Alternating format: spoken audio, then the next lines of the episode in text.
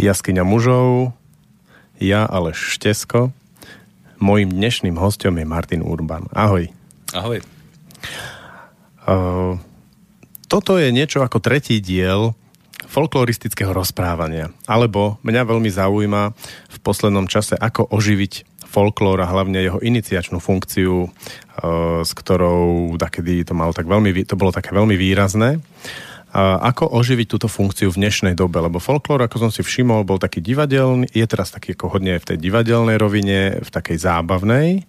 A tá ma až tak nevzrušovala, ale stretol som jedného Rusa, ktorý prišiel s folklórom práve v rovine tej iniciácie cez hry, cez tance, cez spievanie, cez boj. A to ma zaujalo. A Rus to robí dobre so svojou ruskou kultúrou, s kozáckou kultúrou. A ja mám takú ambíciu, k nám do školy, ale aj do môjho života priniesť to s našou slovenskou kultúrou, s naš, našim slovenským folklórom. A preto si Martin tretí folklorista u mňa ako host a dnes by som sa s tebou chcel o tom dosýta porozprávať. To je pekný záväzok, tak poďme na to. Chcem sa ťa spýtať alebo ťa požiadať, aby si najprv prezradil alebo predstavil svoju prácu princípe platí, že som eh, predovšetkým tvorca, hej, takže robím na, robím na tej javiskovej scenickej forme a spolupracujem s kolektívmi, ktorí sa práve takouto folkloristickou robotou zaoberajú, ale v poslednom období, dajme tomu nejakých 7 rokov, som preklopil aj do priamej pedagogickej činnosti a mám z toho taký posun, taký vývin, pretože sa mi cez ruky premielajú okrem výborných interpretov aj decká, ktoré potom zrejú a vidím vlastne ich e, levely, ktoré dosahujú tou spoluprácou. A prenesenom zmysle v poslednom období spolupracujem práve e, s učiteľmi, ktorých učím učiť. A tam sa potom ukazujú isté veci, ktoré ako keby boli ignorované v tom, čo sa v pôvodnom tradičnom prostredí úplne prirodzene dialo. A v tej školskej praxi v súčasnosti to absentuje. Nie je to ničím nahradené, pretože rodina ako taká svoju funkciu plní teraz na inej úrovni a škola ako taká zase nevytvára to prostredie premiešané pre tie deti, ale skôr oddeluje, núti tie deti sedieť a uzatvára ich do nejakých stereotypov. To znamená, našou snahou je vlastne ukázať možnosti hier ako takých aj v priamom vyučovaní, to znamená trošičku alternatívu k bežnému systému. Keď si hovoril, že učíš učiteľov učiť, tak kde pôsobíš? Pôsobím uh, predovšetkým na katedre hudobnej kultúry Pedagogickej fakulty Univerzity Mateja Bela. A donedávna som učil ešte aj na Akadémii umení, hercov, javiskový pohyb, ale predovšetkým základy tanca. Od nich som sa veľmi veľa naučil, aj od pedagógov na akadémii, aj teda od samotných študentov, ktorí boli aktívni v praxi a symbiózou našej spolupráce vlastne vyplynuli nejaké novotvary, ktoré som ja potom neskôr aplikoval aj do folkloristickej praxe. Čo no. sa môže folklorista naučiť od uh, takýchto ľudí a preniesť to do svojej praxe? Všetko. Ono je to v princípe o tom istom. Je to o živote a je to o tom, o tých uh, takých vzájomných uh, synergiách. O tom vlastne, aby sa dialog medzi dvoma ľuďmi, prípadne v skupine, v tej zvýšenej kvalite, rozvíjal tak, aby to bolo kreatívne, aby z každého momentu vznikol nejaký zážitok. A to zážitkové učenie je asi najsilnejší nástroj pedagogický ako taký. Mm, uved nejaký príklad toho, ako práve tie veci, ktoré si hovoril, že vypadávajú z, z rodiny, ale aj zo školy, ako cez folklór sa môžu tam dostať? Mm, kolektívy, v ktorých deti pôsobia v rámci folklorizmu, to znamená predovšetkým detské folklórne e, súbory, ale aj v dedinskom prostredí folklórne skupiny, ktoré majú detské zložky, e, fungujú na prícepe miešania generácií. Hej. Väčšinou to je teda nejaké rozpetie asi tak 4 až 6 rokov. E, tu v Bystrici máme špeciálny fenomén, folklórny súbor Matičiarik je v troch zložkách oddelených ako keby v troch samostatných súboroch, ale aj tam sú tie intervaly medzi nimi pomerne veľké. A navzájom teda tie deti v tej, v tej societe komunikujú nejakým spôsobom. Tá vnútorná hierarchia sa sama vyjaví tak, aby vlastne generačné tie deti rástli, ale zároveň si odozdávajú tie informácie tak, že to funguje preberajú automaticky istú zodpovednosť za tých mladších, e, vytvárajú si spoločnú zodpovednosť za výsledok. Na tom javisku to častokrát práve musí fungovať tým spôsobom, že to vidieť ako jeden spoločný tvar viacerých generácií dokopy. A to sú veľmi dôležité veci, ktoré v samotnej rodine nedosiahneš. Kedy si spoločenstvo rodiny, respektíve väčšej rodiny, až povedzme priamo dediny, vytváralo tieto možnosti miešania a tam sa tieto veci diali priamo. V škole to nie je, pretože sme delení do tých tried po ročníkoch a na školskom dvore to nie je až tak výrazné, aby sa to uh, rozvíjalo. Takže toto sú pomerne dôležité momenty, ktoré tie deti zažívajú. Čiže ty si zastanca toho, že kľudne by aj v škole sa mohli zintegrovať ročníky a mať v triede treba 3-4 ročníky. Myslím si, že by to šlo v istých prípadoch. Nehovorím, že na každom predmete, lebo to, čo majú vlastne tie detská podľa kuriku zvládať, je šialené. Hej. Dôležité je, aby proste mali tie presahy. A keď potom spájajú veci aj vedomosti, povedzme si, každý je individuálne úplne autonómne iný nemôžeš spájať e, emočnú inteligenciu a všeobecnú inteligenciu tých detí do jedného balíka, nemôžeš čakať, že všetci budú rovnakí. Naopak treba to postaviť na tom, že každý je iný a z ich prepojenia vlastne vyplývajú nejaké nové prieniky a výsledky. Toto je pomerne dôležité. A e, určite teda aj generačne, keď to zoberieme, pardon, keď hovorím generačne, nemyslím tým nejaké od rodiča ku dieťaťu. Hej. Hovorím teraz vyslovene v rámci troch, štyroch ročníkov, ktoré sa dokážu spojiť v niektorých prípadoch a hlavne tie, uh, tie vzájomné skúsenosti sa tam môžu potom zužitkovať. A toto je dôležitý moment. Čiže starší spolužiaci učia mladších. Áno, prirodzene zážitkovo. Jasné. Uh, máš ty nejakú skúsenosť medzi tým, ako treba ten tanec, alebo ten spev, alebo tá hra na hudobný nástroj môže mať presah práve do, tých, do, tej, do tej kognitívnej inteligencie, do toho poznávania, do tých vedomostí v škole? Absolútne. Práve to, tá výchova umením je asi najúčinnejšia a dosť často používaná v iných krajinách ako u nás. To je zaujímavé. A teraz nie len o tradičnú kultúru, tu sa jedná naozaj o úplne obyčajnú podceňovanú hudobnú výchovu ako takú. Hudobné činnosti, tak odborne povedané, môžu byť aj pohybové. Tanec samotný je iná interpretácia hudby. A schopnosť pohybovo sa vyjadrovať je v nás úplne prirodzene kodovaná. Celá nonverbálna komunikácia je v podstate 90% komunikácia ako takej. To znamená, že keď sa s týmto dokážeme normálnym spôsobom vysporiadať, keď ju dokážeme vnímať, analyzovať ju a istým spôsobom prirodzene používať, rozvíjať ju, tak nám bude celkovo ľahšie. Čo pre teba znamená normálnym spôsobom sa s tým vyrovnať? Nemať bloky. Á, aké jednoduché. Presne o to ide. Um, pred asi dvoma hodinami som vyučoval budúce učiteľky. Hrali sme sa. A v rámci tej hry máme vždy nejaké postupy, pri ktorých ich diagnostikujem, nakoľko sú proste uzavreté, či majú také a také schopnosti a hlavne ako sa dokážu vysporiadať s tým, že majú zobrať nový impuls a nejako ho spracovať. To znamená odblokovať sa. Hej? Oni si predovšetkým na základe toho, keď dostanú nejakú úlohu, vytvoria hneď nejaké stereotypy, obranné stereotypy. Mojou prvou úlohou je v podstate ich diagnostikovať a rozbiť ich rozbiť ich v kontexte, dať im možnosť sa uvoľniť a zabaviť sa. Úplne najúčinnejším prostriedkom na to je smiech. Zábava. Zabaviť sa na druhých, zabaviť sa na sebe, spolu sa zabaviť. Potom tam prichádza druhá fáza a to je vlastne z tej zábavy získať pocit úspechu. To znamená, ak tá hra k niečomu smeruje a tá hra sa naplní, tak ten pocit úspechu, tej spolupatričnosti potom pomáha. Veľmi, veľmi sa tým človek uvoľní a istým spôsobom je takom pokojnom rozmere toho, že chcem sa hrať ďalej, chcem ten zážitok opakovať. A presne toto sa deje pomocou hry, je to len o tom, ako to nastavíme. A tá hra vlastne sa potom od tej príjemno-zábavnej funkcie posúva práve k nejakej takejto socializačnej a pedagogickej rovine. A tieto decká, ktoré majú byť budúci učiteľia, to musia zažiť, potom si uvedomiť, čo zažili, aby to potom vedeli v prípade potreby použiť. Čiže keď ty vlastne s hrou robíš takým psychologicko až terapeutickým spôsobom, odkiaľ čerpáš hry? Aké hry používaš? Tak vyprofilovali sme si viacero, viacero takých okruhov, z ktorých vychádzame. Pre mňa osobne je pohybový slovník tanečný úplným základom a práve to, že väčšina mladej generácie sa degeneruje alebo degraduje pohybovo, tak vlastne potrebujem im dať ten priestor a nejakým spôsobom ich do toho na, natiahnuť znovu. A keď zistia, že to v podstate vôbec nie je žiadny problém, len je to o kultivovanosti toho, čo už vedia, tak uh, ide to. Druhá vec je, že máme obrovské zázemie práve v tej tradičnej ľudovej kultúre. Spomeneme mená ako je Klimen Ondrejka, pani Medvecká a mnohí ďalší, ktorí vlastne skúmali tú pôvodnú tradičnú ľudovú kultúru, zaznamenávali ju a prinášali ju potom aj do nejakých výstupov, z ktorých sa čerpalo pomerne dlho, ale ak prišla zmena režimu, tak proste všetko, čo bolo predtým je zlé, samozrejme a čokoľvek proste príde zvonku je dobré a tak ďalej.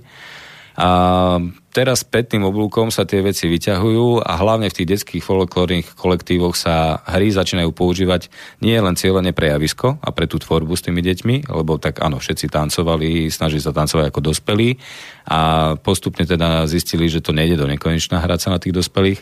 Pritom hra samotná mala funkciu prípravy pre život dospelosti, respektíve na pre tie funkcie, ktoré to prináša ten život samotný. No a keď sa zoberie hra ako taká, tak e, nám dáva tie možnosti a s tým súvisí strašne veľa vecí, povedzme si. Tradičná ľudová kultúra sa prejavuje verbálnym spôsobom. To znamená nie len obyčajné riekanky, vypočítavanky, detské piesne, ale aj obradové dialogové formy, ktoré v tých hrách boli obsiahnuté v rolových hrách. Potom v hrách, ktoré súvisia s nejakými kvázi dramatizáciami. Hej. Tieto boli hodne používané aj, dajme tomu, v cirkevnom slovníku, lebo boli pašiové hry boli hry obradové, treba zvezmeme si obyčajní Betlehemci. Tí sa teraz cucli na 3-4 minútky, ale kedy si to bývala hra, ktorá mohla trvať kľudne aj 10-15 minút. A vôbec zvládnuť vlastne takú dávku textu, zahrať ju, spojiť to vlastne s, s tom synkretickom tvare, s pohybom, s hraním, spievaním, to všetko dokopy, tak to je naozaj slušná klada. Toto jednoducho stojí za, ďalší rozvoj a skúmanie. A teraz je dôležité, že ako to dostať do tých našich detí, tak, aby to bolo pre nich stále zábavné. Lebo niekedy je to trápenica, hej? keď ich proste musíme namemorovať texty, vnútiť im tú pesničku, naučiť ich nejaké konkrétne pohybové vzorce, ktoré majú potom automaticky používať. Keď sa to robí takýmto spôsobom, tak je to až trápenie, až cvičené opice. Keď sa k tomu ale prichádza postupne hrou, keď sa tie skúsenosti proste nabalujú, princíp vrstvenia známeho a otvárania nových možností, tak vtedy to proste ide. A toto je práve súvislý proces od malých detí. Najlepšie sa detská aj tak vždy učili odpozorovávaním od narodenia v podstate, odkedy to dieťa vníma, tak vlastne nakupuje. Nakupuje tými vnemami, vnemami od svojho prostredia, okolia, rodičov, starších súrodencov. A toto je presne proces, v ktorom sú tie deti geniálne. Prečo im nedáme priestor na toto? Aby sa nie len pozerali a sedeli a čakali, ale aby zároveň hopsali, poskakovali blblí, jak na tých tanečných zábavách a jednoducho tým spôsobom si budovali nejakú vizuálnu databázu, ktorá sa potom motoricky prejaví. Ukladá sa to v tej pamäti a potom v skúsenosťou tým hopsaním práve v súvislosti predovšetkým na hudbu, pretože tá je veľký a silný motivátor, sa potom to telo začne adekvátne správať. Ten psychologický rozmer muziky je pomerne kľúčový. To znamená, tieto vrstvy, keď dokážeme úplne spontánnym spôsobom rozohrať, pozor, spontánnym u detí a veľmi premysleným u tých, ktorí ich vedú, tak vtedy to môže fungovať. A je to dobré. Ty si teraz ako hodne presne popísal to, čo sa ja snažím v škole predvádzať deťom zaujímavých dospelých, ktorí môžu byť aj úplní čudáci, ale keď sú v niečom zaujímaví, že to dobre vedia a prúdia si v tom, tak tie deti to od nich odpozorovávajú. A tu som zistil, že som narazil na dve veci. A to je, že tých zaujímavých dospelých nie je až tak veľa, že práve pri deťoch zistím, že veľa dospelých, ktorí pôsobia dobre, vlastne majú ten hlavný motív, prečo to robia niekde inde, ako pretože ich to baví. A oni sami na to niekedy pri tých deťoch prichádzajú. No a druhý potom je, e, že často Ehm, no, nadávajú nám za nekvalifikovanosť, hej. Že práve medzi učiteľmi je to niekedy náročné. A potom ja sa snažím tých učiteľov priviesť k tomu, aby robili to, čo ich baví pred tými dospelými, pred tými deťmi. A veľmi ma zaujala tá myšlienka, ty si trošku naznačil, že teraz je, sa snažíš ty robiť to, že psychológiu a pedagogiku a dávať viac do tých, do tých eh, zborov, ktorými pracuješ, tých ľudových eh, zborov. A to je veľmi zrušujúce. A teraz opačne vlastne odtiaľ niečo dostať zase do školy a spojiť to. Čiže moja otázka znie, akú máš ty skúsenosť s tými zaujímavými dospelými pre deti? Pretože to musí niekto pekne, zaujímavo zatancovať, musí to niekto zatancovať, koho to baví, aby toto dieťa prebral. Je tam uh, taký základný problém. Pokiaľ to ten človek robí vyslovene programovo a uh, chce ísť po tom výsledku, že tie deti uh, toto a toto naučiť, tak musí byť e, dostatočne empatický, aby sa dokázal tých detských duší vcítiť. Ako náhle len príde niekto zaujímavý zvonku a nemá tú skúsenosť s tými deckami, sám sa nedokáže do tej úrovne tých detí znížiť a hrať sa. Normálne, vnútorne sa hrať, proste, aby ano. ho to viditeľne bavilo, lebo tie deti tie majú takú analýzu, okamžite odhalia akúkoľvek faloš. To proste jednoducho nefunguje. Dá sa, dá sa vyvolať interaktivita na základe dialogu, akože si ju v podstate vynútiš premyslenie tým, že sa s tými deťmi proste hráš na systém otázok odpovedí, dávaš im úlohy a vy, vyzývaš ich stále, aby nejakým spôsobom uh, rástli, respektíve riešili nejaký problém, ktorý pred nich postavíš hravou formou, samozrejme podľa možností a vtedy je to taká kompetenčná záležitosť, že naozaj je to výzva. Len toto mám skúsenosť, 20 rokov som v školstve, že funguje na deti stále menej. A perspektívne si myslím, že bude ešte menej. Áno, ako náhle proste ich do niečoho nutíme, aspoň na vonok, tak majú pocit, že ich proste nútime a tento princíp ako taký je pre nich nepriateľný. Druhá vec je, že opakované rituály zase spôsobujú nudu. Hej? Takže musí to byť e, dostatočne pestré a to je taká dramaturgia. Jednoducho režijný koncept sa tam musí objaviť nejaký. Tak gradačná krivka, temporytmické striedanie, všetky tieto veci tam musia fungovať aj práve v komunikácii s deťmi. No a platí teda, že je to obrovský výdaj energie. To znamená, ten dospelý človek, ktorý s tými deťmi má robiť, musí získať aj spätnú väzbu, lebo inak ho to vyčerpá. Ako náhle proste to je uzavretý systém, tak sa vyčerpá. To znamená byť otvorený každému novému vplyvu, nechať sa od tých detí nabíjať. Tí pedagógovia, ktorí roky roku sa robia s deťmi a hovoríme kľudne aj o tanečných pedagógoch na zúškach napríklad, tak to veľmi rýchlo vyhorí, lebo keď sa naplňajú rituály naplňajú nejaké osnovy, častokrát proste tam prichádza ten jeden moment a to je jednoducho, že sklzneme do rituálu a mantra a už proste hotovo koniec. Po krátkom čase si uvedomíš, že vlastne nevnímaš tie detská, s ktorými robíš ako individuality, ale ako ďalšiu vlnu detí, s ktorými pracuješ. Kdežto, keď sa zamyslíš a keď tie detsky, detská vnímaš, pozoruješ ich, tak dokážeš z každého jedného načerpať inšpiráciu. A vtedy je dobre odísť od konceptu, ktorý máš nastavený a jednoducho poňať tú inšpiráciu momentálnu, aktuálnu, ktorá tam príde a hoď sa nenaplní pôvodný zámer tej hodiny metodicky, ale pôjdeš k niečomu novému a načerpáš a hlavne otvoríš tým deckám niečo nové. Ako náhle tie deti z toho budú mať zážitok pozitívny, podľa možností aj keď môže byť aj, že vznikne nejaký nátlak, ktorý tým pádom to detsko musí spätne spracovať, ale s perspektívou dotiahnutia toho problému v ďalšom cykle, tak e, keď to dieťa si toto zafixuje v hlave, tak bude mať trošku iný prístup k tomu, keď to príde znovu. A hlavne tú skúsenosť, pretože dokáže s ňou už narábať. Hovoríme o tzv. Toto budem citovať pani Iku Pavlitovú, pani docentku Iku, ktorá teda práve v tej uh, pohybárine hereckej urobila obrovský kus roboty a nás mnohých, mnohé veci naučila. Ona definuje psychofyzickú jednotu ako jednotu pamäte, predstavivosti, fantázie a sústredenia. A sústredenie nie je napätie, ale naopak uvoľnenie. To znamená, tieto štyri veci, keď sú v kontexte, tak vlastne tá celistvá osobnosť funguje. Funguje, má schopnosť úžasných rozvojov po špirále, až, až naozaj rádovo ísť, ísť dopredu. A toto funguje. To znamená, hrať sa s tou predstavivosťou, pamäťou, dať tam ten fantazijný rozmer, moment prekvapenia, proste dať tomu decku level, na ktorý musí niekam dorastať, ale zároveň aj priestor na uspokojenie v tom, čo už pozná, aby sa cítil bezpečne. A v týchto, v týchto nejakých mm, možnostiach mantineloch oscilovať, tak, aby to bolo zaujímavé. Viem si predstaviť, ako to robíš s deťmi. Ale, ale úplne ma vzrušuje sa dozvedieť, že jak to robíš s tými učiteľkami na tej pedagogickej fakulte? To sú deti. Hej? To sú deti. A každý dospelý, ktorý aspoň trošku má ochotu sa hrať, zistí, že je radšej detskom ako dospelým. A deťmi sme všetci za prvé, kým máme rodičov, ďaká Bohu, a za na druhú stranu hrať sa je pre dospelých oslobodzujúce. To znamená, častokrát mám práve skúsenosť s tým, že študenti a, a hlavne tí starší ľudia, myslím nadštudentská rovina, majú potrebu a chuť sa zabávať. Naozaj. A skôr dospelí radi búrajú tie svoje hranice. To je naozaj také otvorenejšie. A ako je to s pubertiakmi? Nie je tam trošku kríza v tomto? E, samozrejme, je to, je to veľmi náročné. Tam potom ale musí prísť presne tá rovina, že nastavíme tým e, chlapcom predovšetkým e, level, líniu, ktorú majú snahu prekonať. A tam sú pomerne jednoduché postupy, ktoré sú taká tá zaujímavosť tej fyzickej zdatnosti Zailustruj to trošku, napríklad v tanci alebo v čom. V tanci je to veľmi jednoduché, pretože sú isté, isté tanečné uh, modely, ktoré v minulosti fungovali a detská ich zvládali v oveľa nižšom veku ako v súčasnosti. Vieme, že fyzická znatnosť našich detí klesá. Obratnosť, uh, výkonnosť, samozrejme schopnosť uh, vytrvalosti je oveľa nižšia.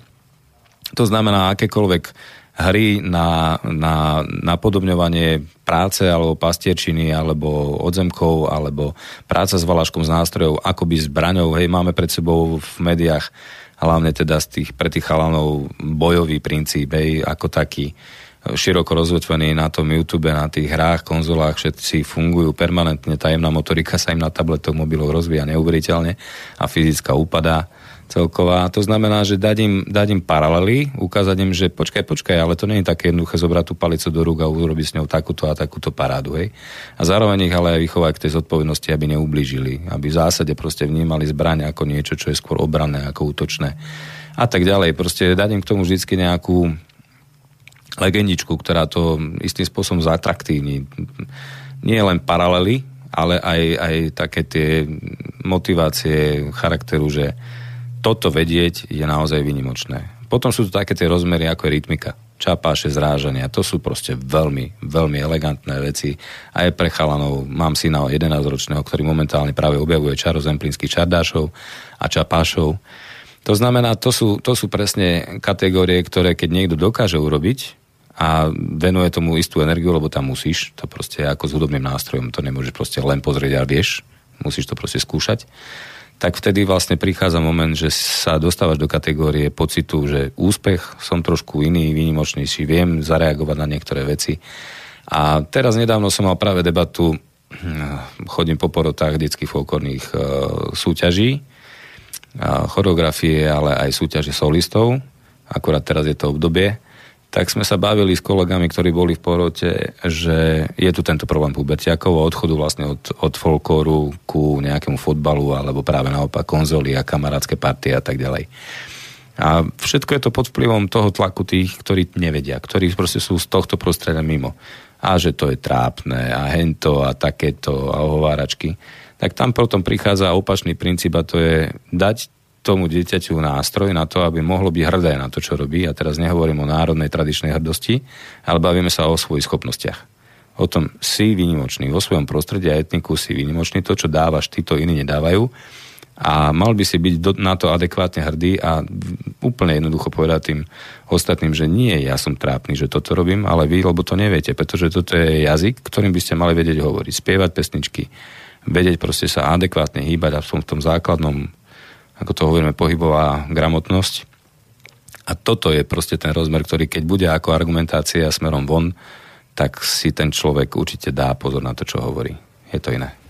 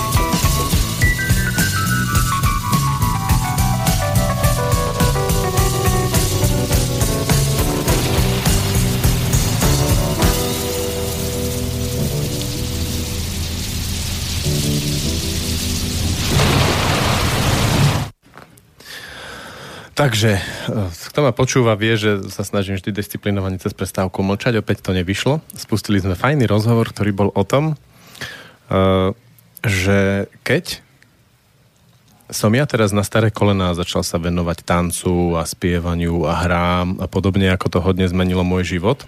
A vlastne ako e, ľu, muž a žena spolu v tanci môžu objaviť to, čo v živote spolu majú zažívať aj v iných situáciách. No. Si trafil. Ako to je úplne základná vec. E, keď raz e, budeme vnímať tanec len ako performing, tak je to pozlátko, to je povrch. Alebo zábavu nejakú. Aj zábava je veľmi dôležitý fenomén, ktorý v tom obsiahnutom pokiaľ je naozaj zábava, nie je samoučelná, ale že sa naozaj nabíjaš tou energiou.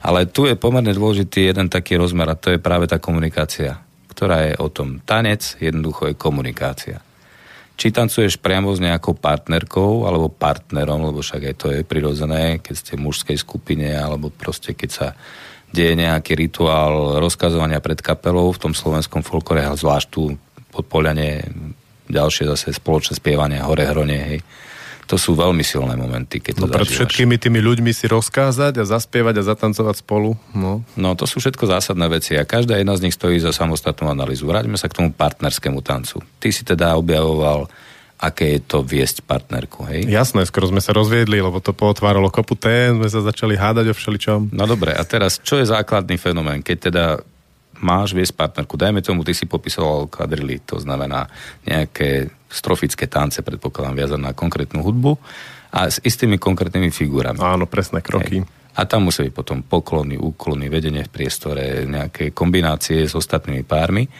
a presné kroky. To znamená, že naučíš sa niečo ako slovník a s ním potom narábaš. Ale druhá vrstva toho celého, ktorá nie je vidieť, je práve ten kontakt s partnerkou a to, ako jej dávaš tie impulzy a ako ona na ne reaguje. A toto je jasná dialogová forma.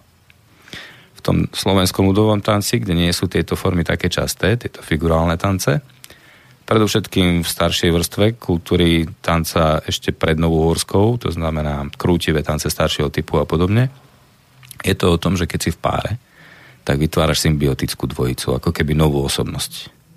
A tam je potom veľmi dôležité práve tá dôvera.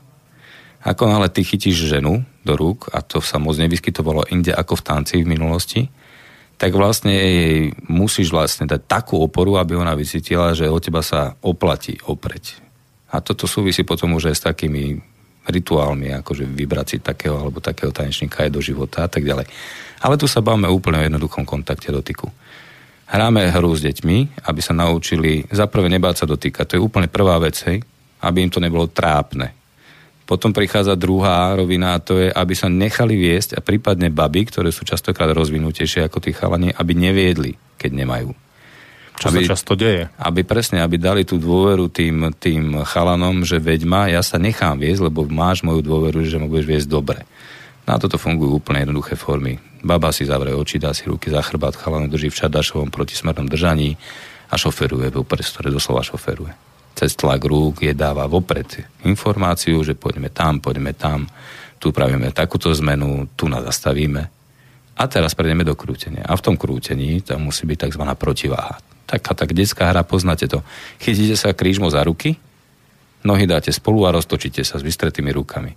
A väčšinou je to o tej odstredivej sile, až nakoniec padnete a je z toho strašná zábava. Ale práve táto protiváha je jedna z úplne najjednoduchších fóriem, ako deti naučiť, vytvárať spoluváhu. Ja mám nejaký 86 kg, moja partnerka 25 a spolu vytvárame jedno teleso, ktoré má spoločné ťažisko. A toto je pomerne jednoduchá vec, ktorú dokážete urobiť s akýmkoľvek človekom, s akýmkoľvek dieťaťom. A vtedy nastáva symbióza. A už tu máme psychologický rozmer, ktorý sa dá zužitkovať. Potom je tu ďalšia rovina a to je postaviť sa s iným typom partnera, ktorý ti do toho vstúpi. A toto bývajú zaujímavé momenty, lebo keď už máš vytvorený nejaký vzťah, ktorý je možno, že aj už vyprofilovaný a vstupuje ti do toho tretí element, tak to môže vytvárať zaujímavé situácie, aj kritické niekedy. Žiharlivé. Na tomto sa robí potom tá teatrálnosť v tom tancovaní, hej, že sa s tým dá narábať, byť také pasodoble alebo nejaké španieliny a tak ďalej. To sú všetko veci, ktoré sa využívajú aj v tej performingovej stránke, ale Báme sa o tom, že obyčajné rozkazovanie pred kapelou a jeden proste spieva a druhý mu do toho vôjde. Však to je na bytku. Častokrát aj je, teda bola. Hej. Teraz proste hoď kto príde, proste postaví sa a rozkáže si, no nie. To má svoje pravidlá. Jednak voči tomu primášovi, voči tej kapele, istá úcta. On zase aj ten primáš nezahrá hoci komu, hej. Musí to byť osobnosť, ktorá si to istým spôsobom buď zaplatí, alebo inak zaslúži.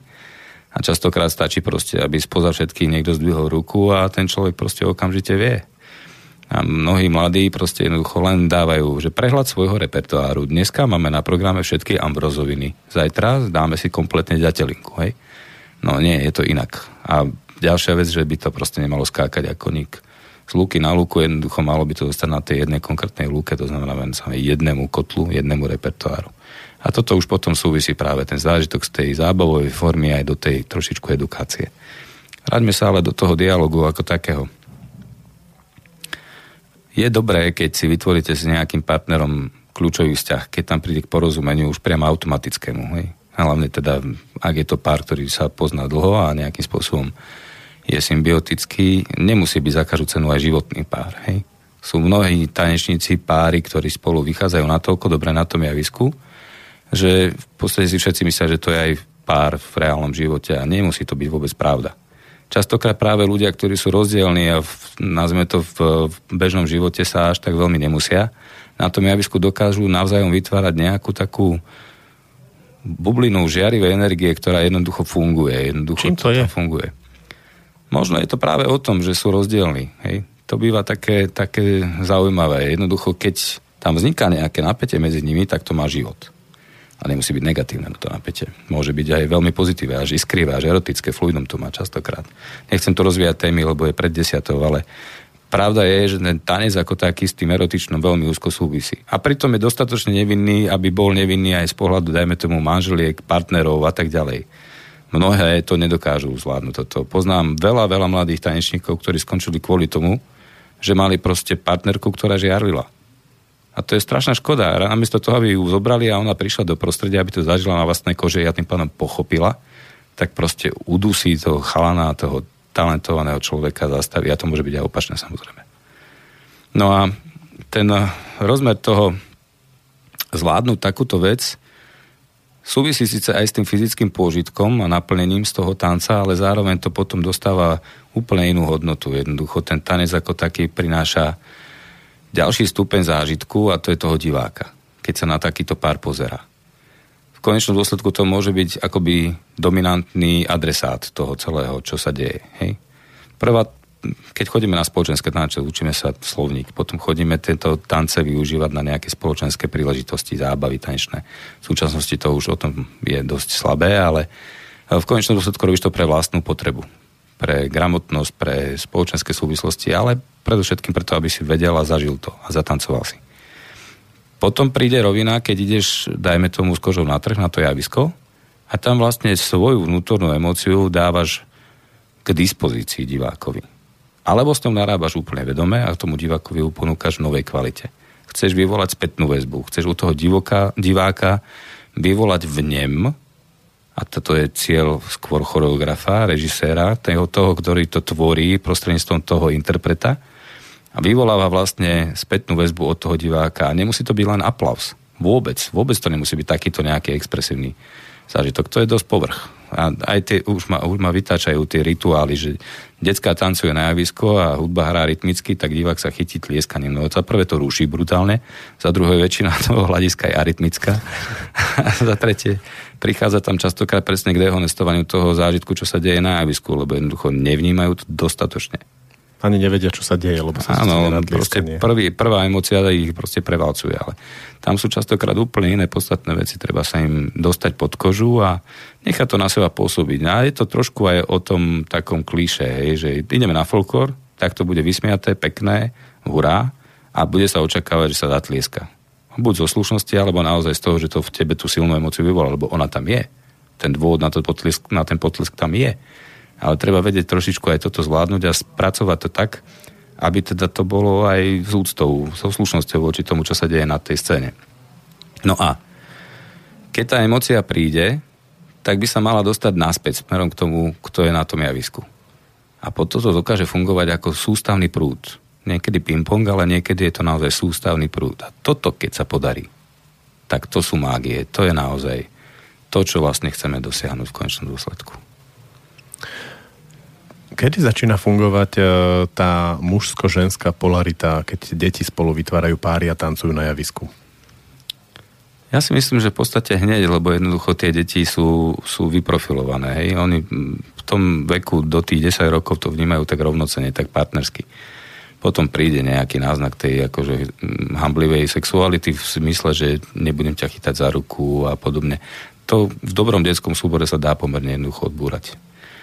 Ale uh, reálne, reálne, kedy začína to uh, pozično, povedzme to, ani nie hierarchia, ale pozično, že ja som tu ten, ktorý mám viesť.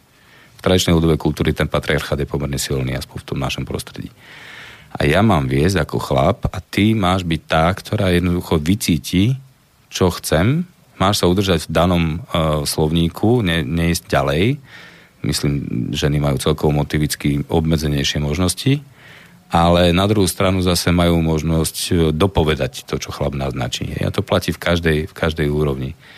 Takže toto už vlastne môže okolo toho 10. a 11. roku normálne fungovať v tých detských kolektívoch, to pôsobí. A teraz nehovoríme len o folkloristoch. Môže to byť úplne pokojne riešené uh, vo času, kdekoľvek, proste, či v tanci, alebo proste aj v nejakých iných úrovniach. To znamená, dá sa to. Môjim takým dlhodobým, ani nie že cieľom, ale predstavou by bolo, že by som dokázal deckám v tých školských kluboch ponúknuť niečo, čo by vlastne im dalo aj takýto zážitok. A to nemusíme riešiť, že to je nejaká terapia, alebo to má niečo v psychológii, alebo tuto v sociálnej práci, alebo neviem v akej sfére. On je to v podstate jedno. Dôležité je proste skúsiť to s nimi robiť. A už potom sa bude špecifikovať na konkrétnu vec, ktorú potom v symbióze so systémom, do ktorého vstupuješ, sa to nejako vyprofiluje. Napadlo ma k tomu, že môj obľúbený e, Rus Andrej Karimov to robí tak, že on vlastne už asi dva roky vychováva takú skupinu učiteľov, ktorých už necháva pracovať. Čiže toto by mohla byť zaujímavá cesta, lebo vidím, že ty v tom máš úplne jasno a teším sa na spoluprácu s tebou, keď budeme robiť s deťmi. A ja. Už úplne, že od tohto rozhovoru som žhavý. A nečakaj až tak veľa. ja si to vyžhavím viac, keby to nebolo dosť. no ale tým chcem povedať, že, že ti dávam priestor. U nás v škole sa dajú robiť kurzy a môžeme ako tam zhromaždiť, zhromažďovať pedagógov a teraz to pripraviť a presne to môže mať obrovský presah do centier voľného času a do bežných školských družín a podobne do tých takých vecí, kde tie deti sú. Ale chcel som uh, sa spýtať... Aha, jasné. A ako si hovoril o tom, že ten muž v tanci potrebuje začať viesť a žena sa naopak nechať viesť, to vnímam ako jeden z najsilnejších takých terapeutických motívov, lebo ako náhle e, som to videl u detí, ale takisto u dospelých, sa toto dá ako úloha, tak je to veľmi ťažké. Lebo práve ženy často preberajú okamžite tú moc a chcú to viesť toho chlapa, naprávať ho a tak ďalej. A to isté sa deje aj chlapcom, lebo tí sú aj reálne akože menej zrelí. U tých mužov by som dával iba nejaké svoje konšpirácie o tom, že prečo to tak je, tých dospelých, ale u tých detí naozaj, že tie dievčatá predbehnú o rok, o dva v vývoji. Tam je to dobre, tam si môžeme pomôcť touto vedeckou vecou. A teraz tento terapeutický moment v dnešnej dobe, ako funguje v súboroch? Kde sa tomu venujú tak riadne? Vieš čo, tam je to považované skoro za techniku, to znamená, je to súčasť toho procesu. Čiže to nie je veľmi o tej psychológii toho človeka, ale proste takto ano. to bude a nauč sa to. Áno, keď máš vylísť na javisko, tak tie veci musia fungovať, aby to proste bolo tak. Jednoducho, tak je to pravdivo a tak to má byť. Ale v tom vývine, ak, ak je to teda mm, pedagóg, ktorý vie, čo chce a robí s tými deckami, tak urobí aj opačný pól na schvál. Lebo ako, aby chlap mal pocit, že chlap na to nepotrebuje veľa, dokáže to proste bez myslenia urobiť niekedy až drasticky a to je veľmi nesprávne. Tá empatia zo chlapovej strany je oveľa dôležitejšia ako to, aby bol dominantný. A potom tá dominancia prichádza z iného hľadiska, presne tak, že tá žena mu tú dôveru dá. Takže toto je ten proces, ktorý treba, aby zažil. A na to je pomerne dôležité aj vedieť sa vcetiť do tej pozície partnerky. To znamená, robím to aj opačne. Nechávam viesť tie baby, a tí chalani, keď sa nechávajú viesť, tak to sú ešte len zážitky. A toto, keď zažijú a pochopia, tak prestanú s to bavou manipulovať jak s rekvizitou. Tak s vrecom. Presne tak. A jednoducho začnú s, ním, s ňou tancovať ako s partnerom. A presne vtedy to prichádza. To znamená, to poznanie musí byť obojstranné. No a čo sa týka... Uh, ja by som to celkom rád práve priviedol do obyčajných škôl. Tvoja ponuka je skvelá, berem ju samozrejme, ja som k dispozícii Problém je v tom, že tie ritualizované školy, ktoré sú, ktoré proste uzatvárajú ten systém do toho naplniť nejaké kurikula, tak tam je veľký prepad potom, vieš. A tam sú obrovské problémy. Obrovské problémy. Ak sa tí pedagógovia samotní nenaštartujú tým zážitkom, tak budeme mať problém. Preto to robím v prostredí školy. V prostredí školy, ktorá robí uh, alternatívu, alebo teda rozmýšľa o tom, ako narába s tými ľuďmi, a to sa týka celého štábu, lebo vždycky je to symbióze tých všetkých zložiek, tak tam je to dobré, lebo tam sa proste jednoducho, tam je ochota ísť do toho experimentu, vyskúšať si to na tom zážitku, stavať potom ďalšie veci. Takže toto je, toto je otázka. Ísť, ísť do prostredia, kde je to príjmané s otvorenou náručou, je veľmi dobré. Takže ďakujem ti za tú ponuku, do toho idem. No pozor, to je príjmané z mojej strany, ale ako náhle to má ten terapeuticko-psychologický rozmer, tak tam budú veľké prekážky. A to je práve výzva potom. A tam potom sa rieši špecificky podľa situácie. Ale kolektív má obrovskú silu. Kolektív dokáže um, zmanipulovať jednotlivca do nemysliacej masy, ale aj dať mu uh, pocit ocenenia, keď je výnimočný. A presne o tom to je nastaviť tú psychológiu toho kolektívu. Zase nie som psychológ, nebudem sa vyjadrovať. Že to používam v praxi je druhá vec. Hej. Myslím, že si podstatne väčší psychológ ako už len tým, ako sa tu rozprávame, ako, ako mnoho psychológov.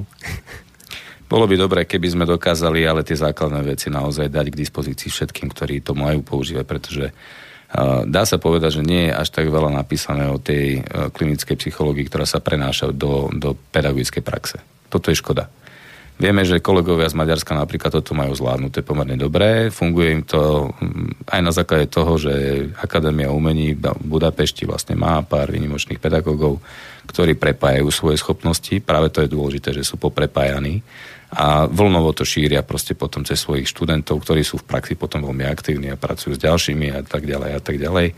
Tak toto sa celkom dobre zužitkováva. Majú aj také ako detská agresia proste spracované v nejakých systémoch cez tanec, cez hry. To funguje normálne, reálne. Poznáme ale aj opačný opak, e, povedzme rovno. E, cez hercov som sa dopracoval k výnimočnému zdroju a to je Augusto Boal. Boal je brazilský teatrológ, ktorý robil e, podstate ku koncu 20. storočia experimenty v brazilských väzniciach. Bolo sa to divadlo utláčaných a tam robil presne také experimenty, že vymenal role tých, kto väznili a tých, ktorí boli väznení. Až takéto extrémy. A on bol zároveň aj teda lokálny, lokálny politik a na základe tohto stával vlastne úplne nové spôsoby myslenia celých komunít. To sú pomerne kľúčové záležitosti a v širokom meritku používané. Na čo napríklad prišiel? Dokázal eliminovať týmto spôsobom extrémizmus v danej skupine. Mm čo sú veľmi záležitosti, ktoré sú. Aby sa dokázal tyraný väzeň proste vcítiť do, do dozorcu a naopak dozorca, ktorý má na obušku napísané sú to hyeny. Pochopil, že aj on môže byť tá hyena, len je to o tom, na ktorej strane stojíš. Možno poznáte um, nemecký film Experiment. Tam bolo presne ano. takáto vec hej, použitá a to už bol remake, to, čo sme vedeli. Hej. Takže to sú, to sú veci, ktoré uh, fungujú reálne a platí to potom aj vo všetkých možných úrovniach. Ale vráťme sa k tomu, že nemusíme byť len špecialisti, nemusíme byť len terapeuti, alebo nemusíme byť herci Stanislavského princíp, cítenie sa do role a podobne. Môže to byť naozaj o tom bežnom dennom živote úplne najkľúčovejšia malá komunita, v ktorej môžeme tieto veci ani nie, že zužitkovať, ale keď si ich uvedomujeme, tak to je priestor na to, aby sme ich využili a to je rodina. Hej? A ja mám permanentne pred sebou jeden veľký výkričník, že dokážem s tými deckami na tej sále tanečnej pracovať tak, ako hovorím. A doma to nevyužívam. Je, že toto je taký zvláštny paradox. Čo ti bráni? Nebráni mi nič. Nebráni mi nič. A keď to začnem používať úplne spontánne, keď to používam, tak je to skvelé samozrejme. A hlavne teda tie deti a manželka vlastne tomu dávajú adekvátny priestor aj, aj všetko. Ale jednoducho je to, také ako keby som vnímal, že teraz som tam v tom prostredí, kde to teda mám využívať a teraz som doma v kľude, kde si proste mám užívať svoj základný život. No. Preto je dôležité páni, choreografi, pedagógovia, berte svoje manželky, vyzabávať ich, vy s nimi, ale dajte aj im priestor. Toto je ideálne. Keď moja manželka príde nad ránom s čiernymi nohami z nejakého plesu, na ktorý som ja nemohol ísť, tak viem, že sa dobre zabavila, lebo tancovala bosa. A podobne sa smeješ, ale čo? Zo života hovorím. Jo, veľmi trefné. ale nie, úplne vážne. Presne som sa chcel na to spýtať, že máš ženu z tohto prostredia, folkloristku? Uh, áno, sme symbiotickí aj čo sa týka roboty. Až by som povedal veľmi, pretože uh, už v podstate nechávame na seba navzájom niektoré časti tej spolupráce. Hej, ja viem, že moja manželka, môžem to otvorene povedať, Táňa je fantastická choreografka ženských tancov má tak kreatívne myslenie priestorové, že no, poznám možno tri také výnimočné osobnosti ženské, čo sa týka tvorby. No to som asi prenal, uberem dve. A teraz je, teraz je dôležité, že uh, najlepšie je, keď tancujeme spolu, pretože vtedy tvoríme priamo. Problém v tomto zopakovať hej, a potom to naprojektovať do tých interpretov ostatných, s ktorými robíme. Ale to smrdí trošku chvalenkárstvom. Toto dôležité je, že uh, máme tú symbiózu Máme tú symbiózu aj umeleckú, aj osobnú a je dobré, že ju máme, pretože chutí nám to takto. Darí sa vám nájsť taký priestor, kde naozaj sa len tak, ako nazval by som to, boha pusto si zatancujete, vy zabávate? Áno. Máme dokonca niekoľko takých priestorov, ale nebudem ich teraz takto na verejnosť vyťahovať. Poviem otvorene, že nie je to v prostredí, v ktorom som dennodenne. Boli sme nedávno s mladosťou na Tajvane, hneď prvý večer živá kapela, naši, naši muzikanti našli bar, kde hrala živá kapela. Nikto nám tam nerozumel, ale bolo to jednoducho jedna parádna, parádna jazda. Stalo to sa to aj s tým, čo všetko nasledovalo a teraz bez obrazotvornosti prechádzky nočným Tajvanom stoja za to. A podobne teda, keď robíme s krajanmi napríklad na Dlaku v Rumunsku, hej, to sú naozaj vynimoční ľudia, aj, aj majú temperament, ktorý teda stojí za to si ho užívať. A to nie je len teda v nadlaku, aj vo Vojvodine, aj kdekoľvek inde. Ale to platí všade. Stačí proste prísť, otvoriť oči a nechať sa vtiahnuť spontánnosťou ľudí, s ktorými žijeme. Lebo niekedy v tých rituáloch nie sú dostatočne spontánni ani oni, ani my. Možno o seba navzájom ani nevieme niektoré veci a keby sme ich vedeli, tak by sme oveľa otvorenejšie proste využívali tie veci dennodenne. Takže tak asi.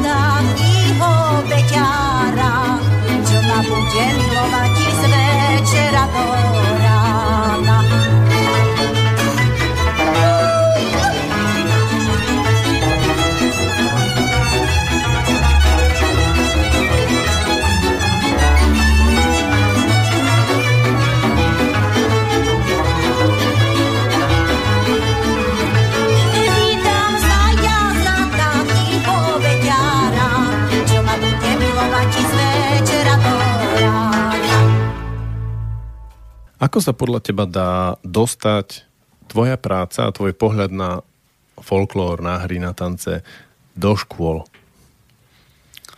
Okrem toho, že cvičíš mladých pedagógov, aby mali ten zážitok a potom sa ho snažili nejako sprostredkovať. Ale ako keďže som pôsobil na fakulte chvíľu, viem, že asi na to nemáš toľko času, aby sa z toho dala urobiť seriózna pedagogika iniciácie. Áno, ale v každej tej oblasti, ktorá tam je, na každej fakulte, pardon, katedre v tomto prípade, sú uh, niektoré uh, systémy, ktoré to už majú v sebe obsiahnuté. To znamená, že dá sa ich zachytiť. Ako napríklad čo? Že získavanie zápočtov, alebo čo ty myslíš? Nie, nie, nie, teraz nemyslím tento rozmer toho prospechárstva od študentov smerom ku zvládnutiu školy. Myslím vyslovene ten eh, rozmer eh, toho, že treba na katedre psychológie majú s týmto skúsenosť. Na katedre sociálnej práce takisto majú s týmto skúsenosť a dobrú. Ale z každej tejto roviny vlastne je to ako keby súčasť nejakého programu, ktorý tam majú a nie je tomu dávaná dostatočná pozornosť tomu potenciálu, ktorý to obsahuje. Vieš. To znamená, že asi by bolo dobré, uh, ak sa tam nájdú takí kreatívni ľudia, ktorí toto pochopia, tak dať im impuls, že poďte spolupracovať, vytvorme nejaké modely, kde sa sprienikujú tieto preriazové témy, psychológia, sociálna, hudba, samozrejme pohyb, tanec a mnohé ďalšie, lebo však tam je toho veľa viacej. Telocvikári napríklad to majú obsiahnuté, veľká pedagogika to má v sebe obsiahnuté, predškolská pedagogika to má v sebe obsiahnuté, andragogovia to majú v sebe obsiahnuté, takisto myslím v tých programoch, ktoré vyučujú. Ide o to dať to do súvislostí a dať tomu pozornosť. To znamená, istým spôsobom za, zatria s tým celým. Ľudia, pozrite sa, toto ignorujeme a máme tu možnosti, ktoré nevyužívame, pritom ich máme v tom obsiahnuté. Každý, ktorý tie programy nastavoval, v podstate o tom všetkom vie. Zoberte si učebnice hudobnej výchovy Belo Felix a Eva Langsteinová. Vyprofilovali fantastické učebnice hudobnej výchovy, ktoré ale nikto neučí. Lebo a ešte možno dokonca je tam jedna chyba, že sú tak, tak dobré, že si v podstate ne, môže si navyberať, čo chceš, aby si si zoskladal to vyučovanie, ale tí ľudia tým plýtvajú, myslím, tí učiteľia. Ne, nerobia s tým adekvátne. Hej. To je práve to, na čo som sa pýtal, že máš takú ako veľmi veľkú výpravnú víziu to tak zosieťovať a dať to. Máš taký potenciál to urobiť? Robíš to na tom? Nie, mal by som chuť to urobiť. Á, Hej. čaká to. No, možno, že čaká, ale ako otvorene debaty o týchto veciach vedieme ako s kolegami z tých ostatných katedier. Asi, asi musí dozrieť čas istým spôsobom, vytvoriť si na to prostriedky. A neobjavíme žiadnu Ameriku, lebo to všetko tu už bolo. Hej. A generácie ľudia pred nami to vnímajú ako, že jasné, však toto my všetko poznáme. Hej. Len to robíš v aktuálnom stave s možno nejakým novým kabátom. A naozaj teda tí páni pedagógovia staršej generácie tie veci poznajú. Len ti to priradia a pomenujú okamžite do súvislosti, ktoré ty možno ani netušíš. Hej. Toto bol môj objavovací svet, keď som bol doktorant na katedre. Prvý pol rok som sa učil jazyk, ktorým hovoria a píšu, hej, to bolo naozaj zaujímavé. Ja som bol ten Španiel. A či? No, dobre. A podstata je... Ako sa na to pozrieš? Podstata je v tom, že uh, naozaj tam je veľmi veľa odborníkov, ktorí len sú zahltení niečím iným, vieš. A častokrát ich to tým pádom vlastne nepustí k tomu, aby sa retrospektívne vrátili k tým drobnostiam a použili to. A to, to je škoda. A častokrát to o nich ani tí študáci nevedia. Častokrát nevieme, akých pedagógov máme vôbec okolo seba, ani teda čím prešli. To. Instrumentálne sa splnia požiadavky na zápočet a ide sa ďalej. Áno, áno. A vezme si, že tá, tá obsahová línia je tak predimenzovaná, že naozaj nemajú častokrát tí študáci inú možnosť. Ale ak sa podarí ísť pod povrch, tak tam objava naozaj úžasné veci a častokrát práve cez ten zážitok im to vieme sprostredkovať. Najdôležitejšie je naštartovať pedagógov, tých, ktorí učia. Čiže taká pamäťová stopa, že na fakulte som zažil niečo v spojení s hrami, tancom, čo, ma, čo mi urobilo dobre a teraz s deťmi, keď som učiteľ a už ma nebaví len robiť tú matematiku, slovenčinu a tie, tie, tie veci, tak ako tam môcť toto sprostredkovať? To je taká tvoja línia, hej? Chcel by som prispieť do toho kotla, ktorý už niekto varí, lebo je tam, už ho varia, ako áno. Videl som baby v akcii z predškolskej absolventky. Robili sme e, skrz metodické centrum univerzity výjazd pedagogický na Bihore v Rumunsku u Slovákov.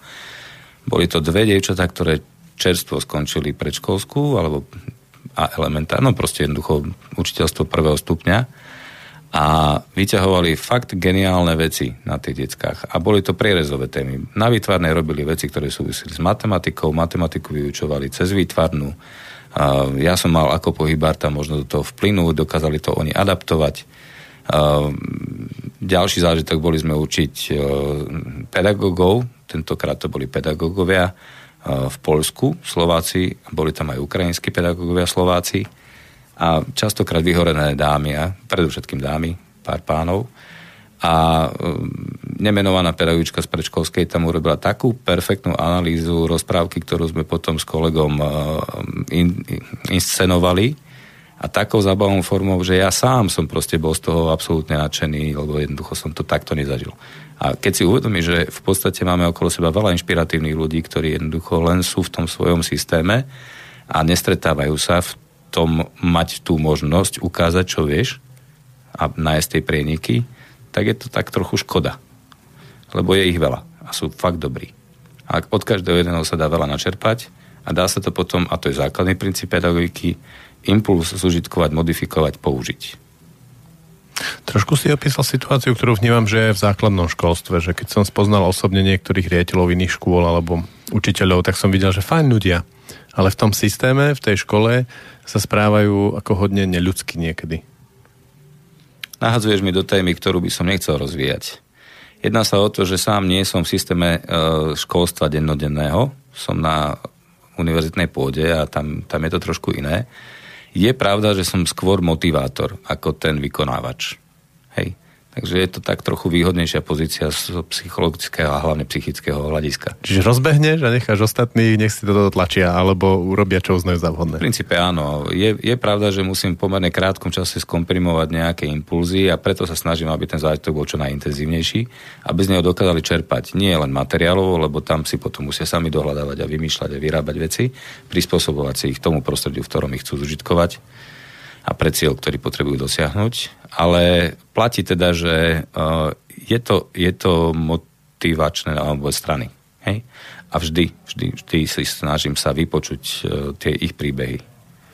Povedzme, metodické centrum, robili sme školenie pre pedagógov škôlok a dámy proste na mňa vychrlili každá proste, čo sú, aké problémy. A teda, že áno, tie veci, ktoré nás učíte, super, super, ale nemáme na to priestor. Hej, dievčatá, ktoré chodia na prax. Majú 45 minút raz týždenne. A majú naplniť tie a tie ciele.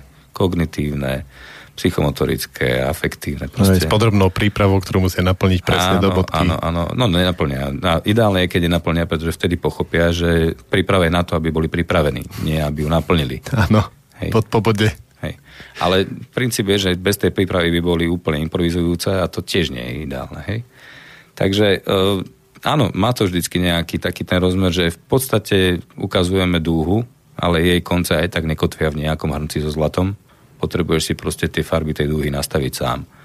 Asi takto. No dobre.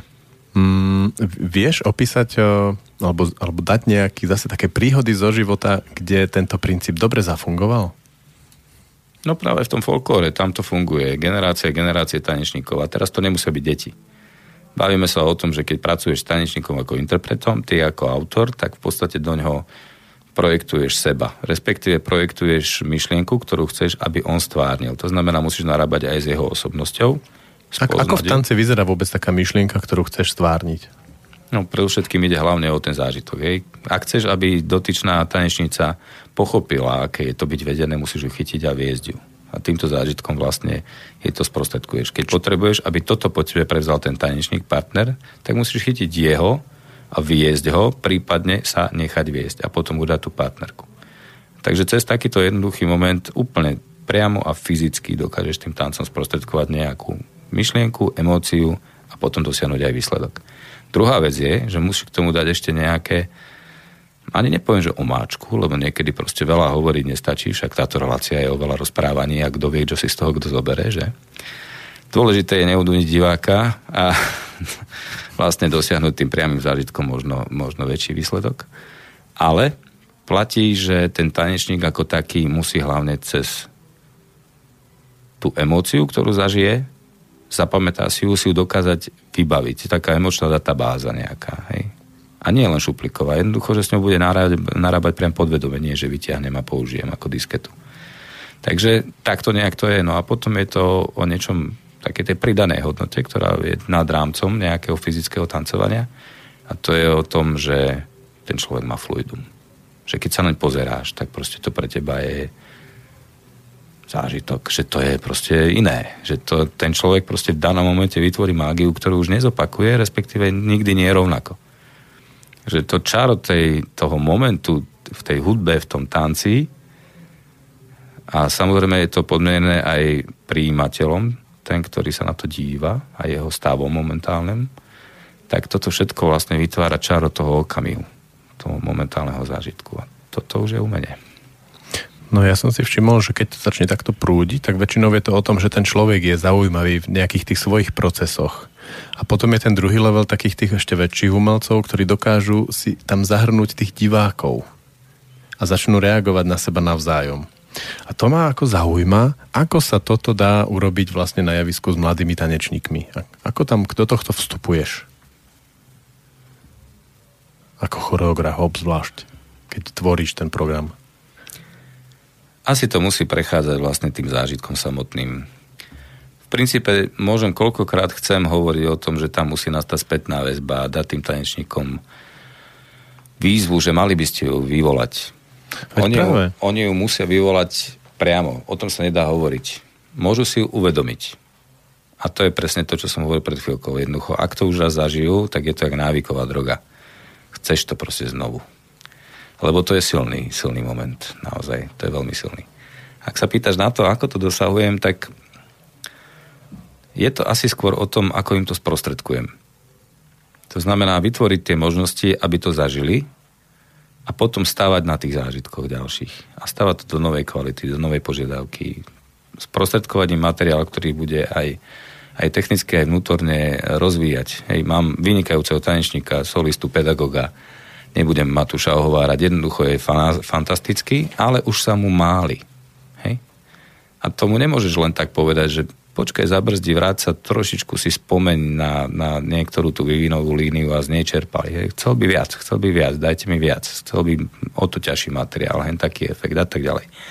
Je to dobré, je skvelý naozaj, má na to dispozície, ja mu to rád sprostredkujem, prípadne si to on zoberie sám, keď mu to nesprostredkujem ja. To je úplne normálny proces proste ak sa nájde človek, ktorého posunieš niekam ďalej a on ťa prerastie, tak to sa hovorí, že to je prvotný pedagogický úspech. Hej.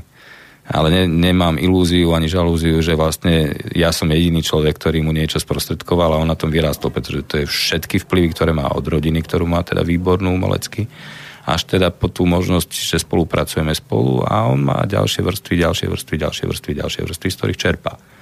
Aj do toho to aj žánrovo presahujúce. Hej vizuálne umenie. Čiže ty vidíš vlastne v tom tanečníkovi určitý potenciál, vidíš, Áno. v čom je dobrý a Vždy. v tom ho necháš vyniknúť. Vždy je to o tom vyťahnuť z toho človeka to, čo môže byť proste zaujímavé práve v jeho konkrétnom prípade. Ale otvorene ako nie je to možné vždy. Nie je to možné vždy z hľadiska mojej dispozície. Nie je to, lebo je to plno talentovaných ľudí. Naozaj plno talentovaných ľudí. Dôležité je to, že moja dispozícia ako taká, tak či tak musí skôr či neskôr proste sa e, opakovať. Hej? Preto sa snažím to, čo používame v choreografii, známu vec stupňovať. Znamená motivickú rundu nejakú zoberieš a použiješ ju v novej kvalite a potom ešte raz takú tú divadelnú trojku tak e, to vlastne sa snaží robiť aj s tými generáciami tanečníkov. Môže siahnuť do toho istého kotla, z ktorého to vybereš, ale musíš im to proste postaviť na novo, iným spôsobom. Aby to dokázali prijať a cez seba znovu interpretovať. Zaujíma ma, či pre teba ako pre choreografa vidíš nejakú, nejakú zmenu v divákoch za posledných, dajme tomu 10-15 rokov. Čím ty reaguješ vlastne na zmenu choreografii vo vystúpeniach? Hovorí sa teraz, že všetci sú postihnutí masmediálkou, ale uh, v podstate to je jedno, lebo vždycky bola nejaká masmediálka, vždycky boli nejaké zdroje, z ktorých tí ľudia normálne čerpajú. Uh, horšie je to, keď sa majú priamo zabávať tí ľudia, to som zažil teraz veľmi, veľmi nedávno, sme robili nejakú tancovačku a tí ľudia uh, si chodili žiadať to, hento, neboli spokojní s tým, ako to znelo, to, čo počúvali a tak ďalej. To boli také zaujímavé poznatky pre mňa, odradzujúce. Ale keď je divák divákom, ako takým, že je prijímateľom, tak v podstate má priamy zážitok z toho, čo vníma. Otázka je, či vníma. Toto je úplne najkľúčovejšie. Poznáme predstavenia typu festivaly. Um, všetko, čo sa deje okolo teba, ťa zaujíma. Musíš reagovať na ľudí, ktorí sa tam bavia alebo ťa nejakým spôsobom motivujú do komunikácie a zároveň vnímať ako keby televízor, čo máš pred sebou možno niekedy 100 metrov nejaké javisko. Takže tam, tam sa baviť o nejakom priamom vneme diváka je až, až, až naivné.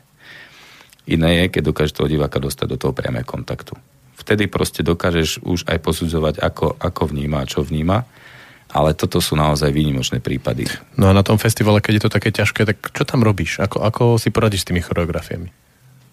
Nie, Lebo môjim, na čo sú zamerané? Nie je môjim prvotným cieľom za každú cenu vtiahnuť diváka vždy, vždy, vždy. Ponúkaš im isté predpokladateľné vnemy sú také klasické remeselné ťahy, ktoré použiješ na to, aby si u toho diváka vyvolal priamo emóciu. Hej? A častokrát na to choreografi stávajú. A zvlášť mladí choreografi, ktorí zistujú, že je to účinné. Hej? No, že idú pre efekt. V podstate áno, ale ani nie na ten vizuál, alebo na to hurá, hurá, ale o to získať si ten potlesk. Problém je v tom, že divák, to asi sa dostávam k tvojemu, tvojej otázke, je, že niekedy Niekedy uh, mu stačí málo, niekedy mu stačí ten prvý plán, ale vždycky sa nájde v tom diváckom e, publiku niekto, a treba s tým počítať, kto má to cítenie rozvinutejšie. A teraz nechcem všetkých házať do jedného vreca, že, že im stačí to pozlátko a, to mca, mca a tie vyfabrikované princípy, ktoré tlačia na podvedomie a podobne, lebo toto používa mass mediálna kultúra. Ale dôležité je, že tam vždy je niekto, kto dokáže oceniť za prvé nápad, nápad pritiahne pozornosť. Potom jeho realizácia a potom možnosť tomu divákovi, nech si vytvorí samu, sám nejakú fabulu v tej hlave, ja keď číta knihu. Keď mu dáš film, tak mu presne napíšeš, ako to vyzerá. Keď číta tú knihu, tak sa stáva spolutvorcom toho celého, tej predstavivosti. To znamená, nedopovedať veci do konca, dať proste priestor aj fantázie, aj trošku myšlienočke možno získať od diváka to, že odíde z predstavenia a ešte na to predstavenie myslí, tak to je najväčšia možná výhra. Hej, ako náhle proste odíde preč a prepne mozog na zaplatenie parkovného, ktoré zabudol, tak sme v keli. Hej. To znamená, že potom sú ľudia, ktorí vedome pracujú s touto emóciou. Častokrát na to funguje systém šoku. Postavím vec tak, aby ho vyšokovala, aby ho donútila zamyslieť sa podobne. Hej. Umenie má provokovať a podobné leitmotívy, ktoré sa častokrát opakujú. Máš to rád? V tom folklore to nie je celkom dobrá cesta.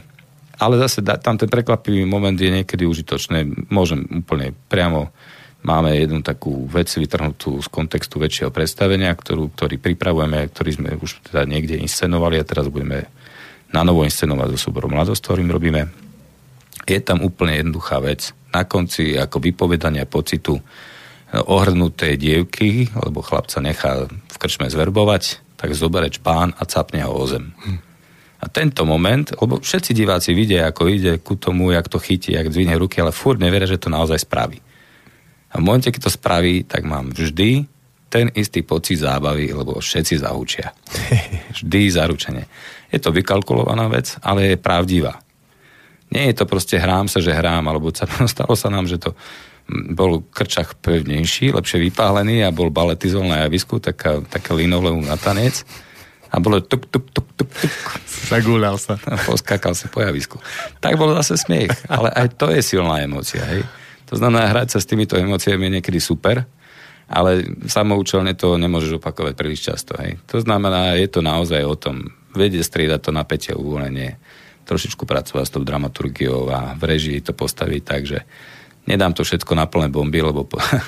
krásny príklad kolega z Košíc, skúsený to zjavne aj pedagóg, aj tanečný tanečník, aj choreograf, aj, aj psycholog, uh, povedal jednoducho, ale veľmi, veľmi pravdivú vec, že viete, to je ako s kardiogramom, keď si v nemocnici a máš monitor, na ktorom ti ide vlastne tvoj tep, tak ono sa to dá urobiť tak, že začneš, naštartuješ to do nejakého šprintu a potom ten šprint držíš, ale to je potom dlho rovná čiara. A keď na tom kardiograme je už rovná čiara, už je zle.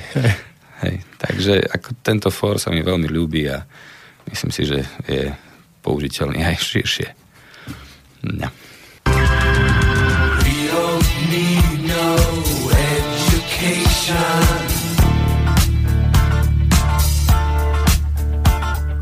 We don't need no thought control.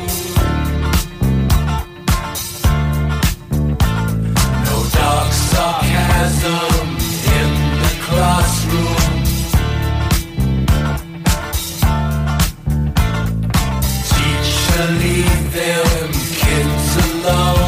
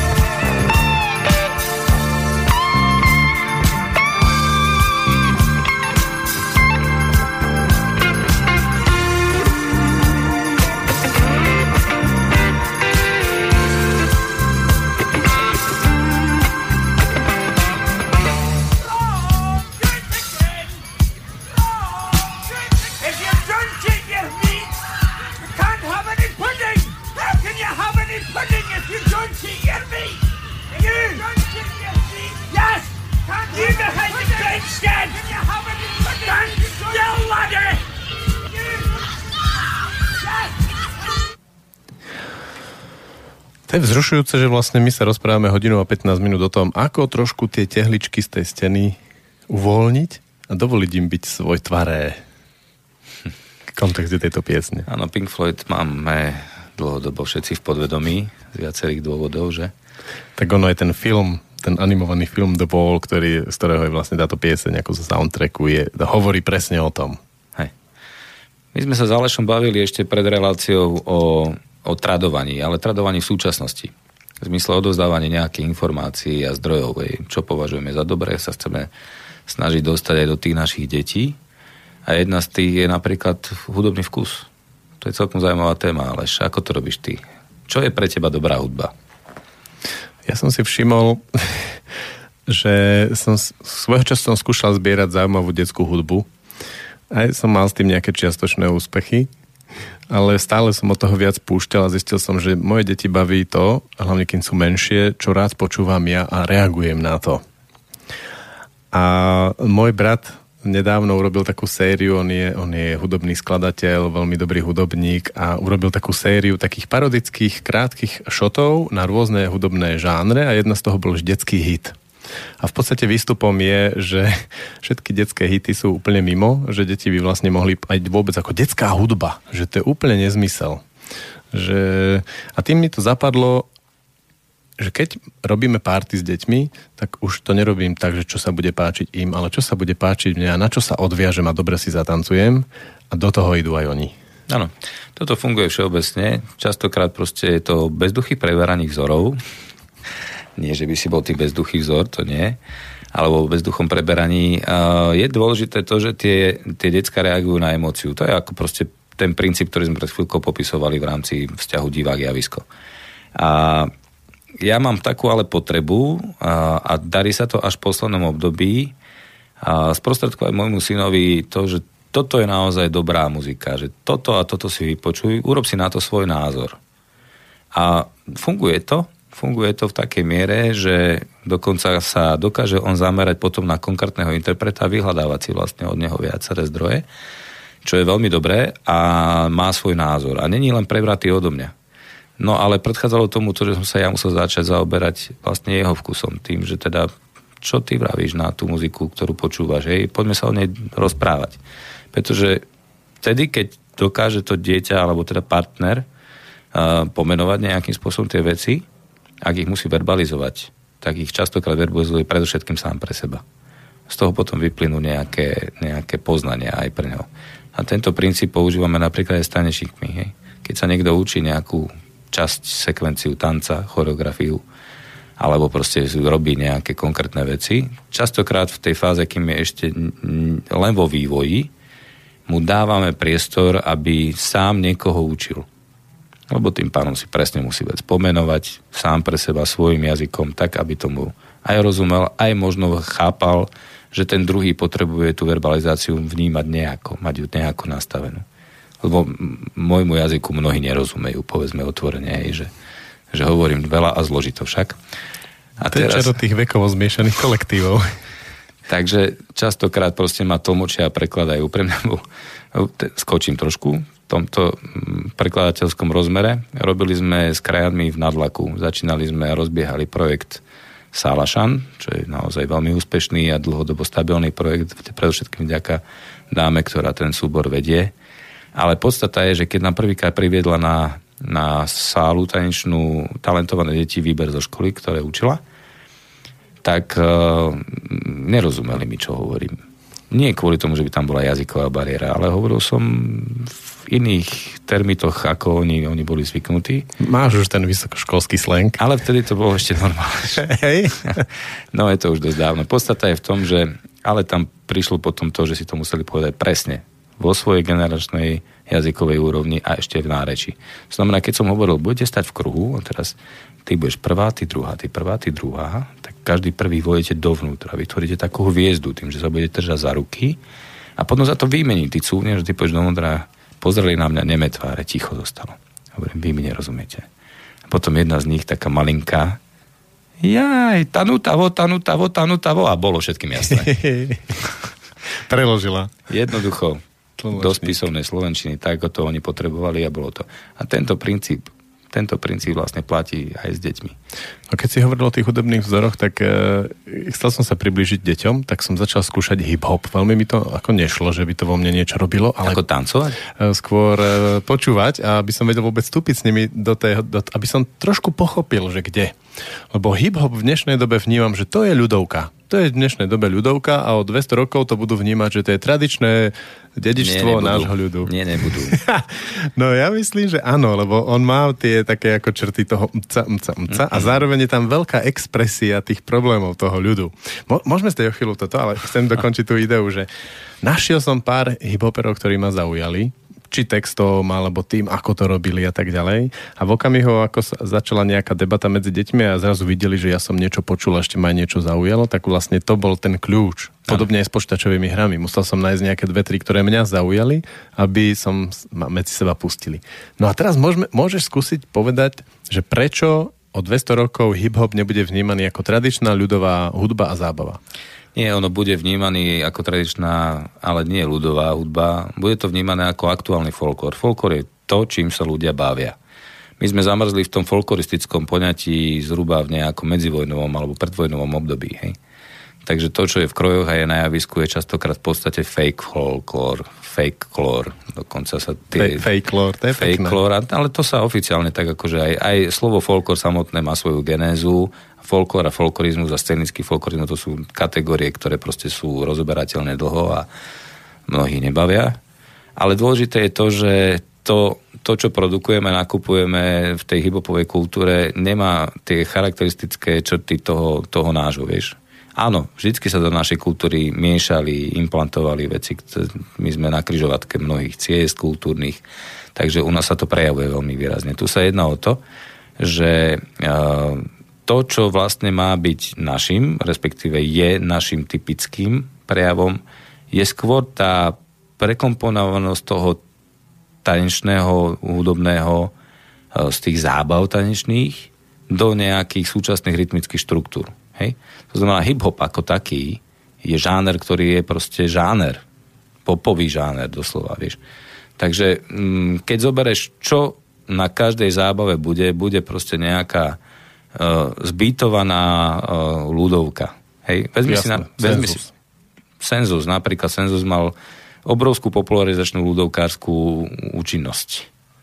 Spravili to, že každý čardáš sa hrá ako polka, hej, takže nám zmazali proste jeden typ tanca úplne do polky.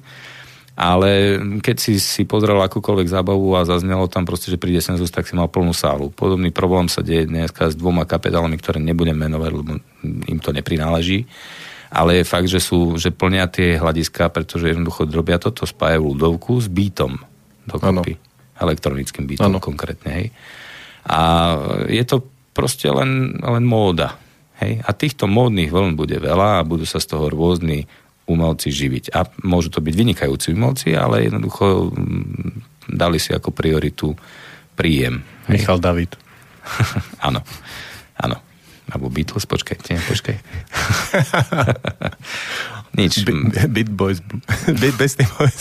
Rôzne. Nie, nie, nie, nebudem nikomu vstupovať do jeho vkusu a nejakého tohto, ale opakujem, že ak má byť niečo v budúcnosti vnímané ako náš tradičný ľudový, tak to bude ten, ten uh, rozmer, ktorý bude náš. Bude mať charakteristické črty toho, že to je naše prostredie, že to nie je to isté, čo majú iní.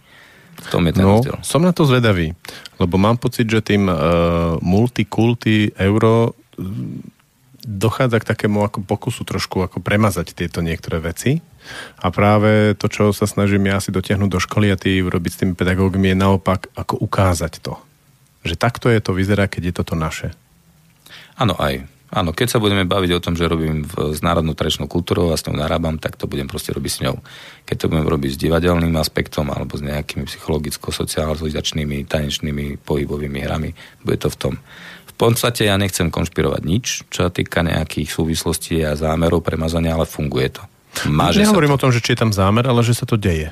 Máže sa to, je to tak, presne tak, prevalcovalo nás to a ak proste sa tam nevytvorí nejaká dostatočná, vedomostná a zrelostná úroveň, tak určite proste sa to stane. No keby som to mal preložiť, tak pokiaľ dostatok mladých ľudí nebude mať z folklóru silný zážitok, tak sa to stane. Áno, ako povedzme si, že súčasná renesancia folklorizmu ako takého a toho, že teda mm, sme ochotní sa obliekať do krojových súčiastok a že, že vnímame proste istú kvalitu, ktorá sa ponúka, ale to je dôležité, ktorá sa ponúka, tak to je fajn síce celé, ale kým ju nebudú spievať, kým ju nebudú zažívať v tom svojom priamom osobnom, a teraz nehovorím, že sa z neho všetky majú ste folkloristi, ale aby vedeli, že konkrétna hymna sa spieva na základe konkrétnej piesne, ktorá má veľmi zaujímavé varianty a môže byť aj zo 6, zo 7, zo 10. Hej, viete, ako sa hrá tá pieseň v Raslaviciach? Je jeden fantasticky dynamický čardáž. Ako to je tak úžasný tanečný materiál, že až. Povedzme sa na Horehronie, ako je, alebo na Turcii, ako sa spieva tá pieseň aj s dovedkom. To sú nádherné veci. A vedieť toto, tak potom pochopíme, prečo ten Janko Matúška napísal ten text a prečo sa to stalo vlastne nejakým spôsobom inom. Aj keď Horeronci ti povedia, že naša najlepšia je určite Hoľa. Hej. Ináč zažil som neuveriteľný šok, vošiel som do Teska a tam normálne, že na plagáte veľká blúzka, ktorá z dielky tak ako pripomína niečo z toho nášho folklóru. V Číne ušitá, čínskymi strojmi vyšitá, ale je to presne ono. Že tie súčiastky z toho oblečenia, ako si to nazval. Vieš, kde vyrábajú všetky magnetky? A môžeš tam mať čičmianský vzor. Určite, v Číne. Jednoznačne. Je jasné. Chcel som sa spýtať teba, ako ty si vlastne trafil folklór vo svojom živote? Ako ťa stretol? Alebo ty jeho? Ja som to mal napriamo od rodičov. Jednoducho sme folkloristická rodina. Takže moji rodičia, musím povedať pre všetkých, ktorí sú folkloristi, že mojim otcom je Ján Urban, nie Vlado Urban, aj keď teda aj on je vynikajúci choreograf. Ale môj otec Janko Urban je vlastne jeden z tých, ktorý bola generácia starých technikárov zo 70. rokov, keď prišli do priestoru Tekova, tu na pohorone kúsok vyššie a tam realizovali výskum, reinkarnovali súbor Vatra, do toho má všetkých Vatrakov srdečne zdravím, budú mať výročie tento rok. Tak e, to bola, to bola jasná predispozícia. Keď chodili po tých výskumoch, ja som proste ako detsko chodil s nimi, počúval som tie veci a tým pánom som tak trochu aj spoznával priamo tých ľudí ešte v teréne, to som mal veľké šťastie, aj keď som si neuvedomoval niektoré tie veci, ktoré tam sú obsiahnuté. Ale... Výskum znamená etnograficky, že chodili, hľadali starých áno. ľudí, zapisovali. Áno, áno, skúmali piesňový materiál, tanečné príležitosti, ako sa to dialo celé a súvislosti, ktoré s tým sú širšie obsiahnuté a to sa potom prenieslo do, do tanečného repertoáru súboru Vatra, z ktorého som ja vlastne akoby pohybovo vyrástol. Ten slovník je tam obsiahnutý. To znamená, ja len ďalším spôsobom posúvam otcovú prízmu a idem s tým ďalej vlastným kreatívnym spôsobom. Čiže detstvo, pubertu, Áno, rannú dospelosť v súbore. áno. A, a keď mi nebolo toho dosť, tak som si sám robil ďalší súbor. A ty si založil ktorý súbor? Ešte počas štúdia na VŠMu som vlastne zakladal experimentálne tanečné štúdio, taký, taký projekt, ktorý mal umožniť robiť ročníkové práce, ale otočilo sa to nakoniec na regionálny 7 rokov existujúci súbor, volal sa univerzit, pardon, umelecký súbor Folkus. Tam sme sa zišli viacerí priatelia, ktorí mali istý umelecký názor, aj sme teda systém práce robili tak inak trošičku.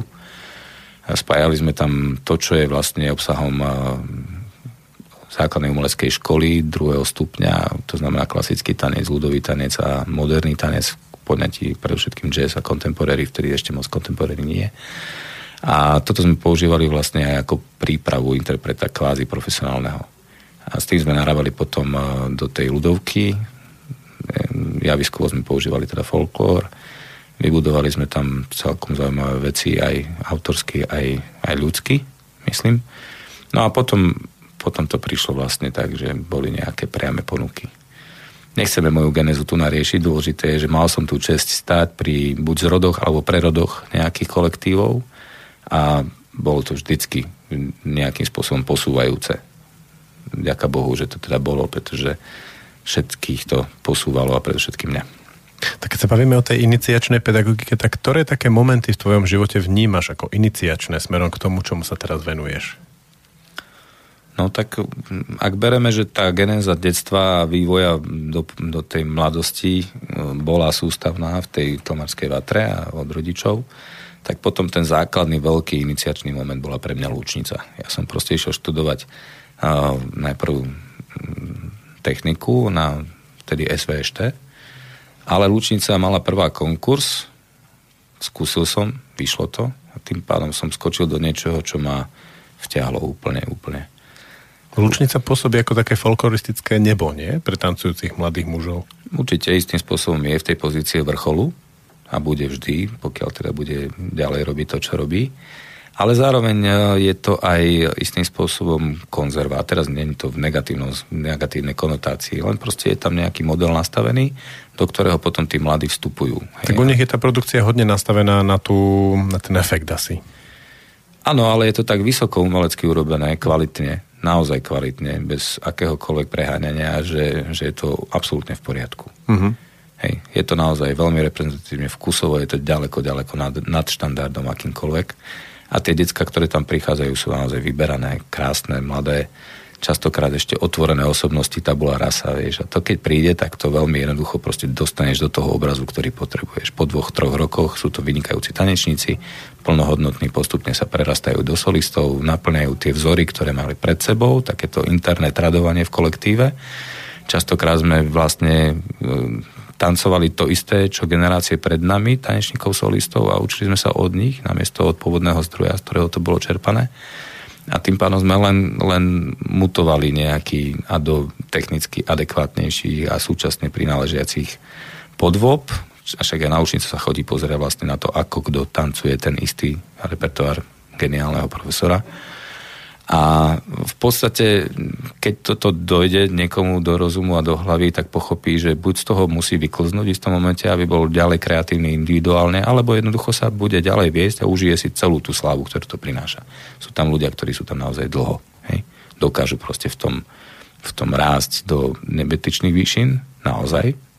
Aj sú takí, ktorí sa zaciklia a zostanú po tom istom období v tom štandarde, ktorý vyhovuje a netreba ani im, ani kolektívu, aby išli ďalej a len potom uvoľniť miesto včas, aby mohla prísť nová vlna. Hej.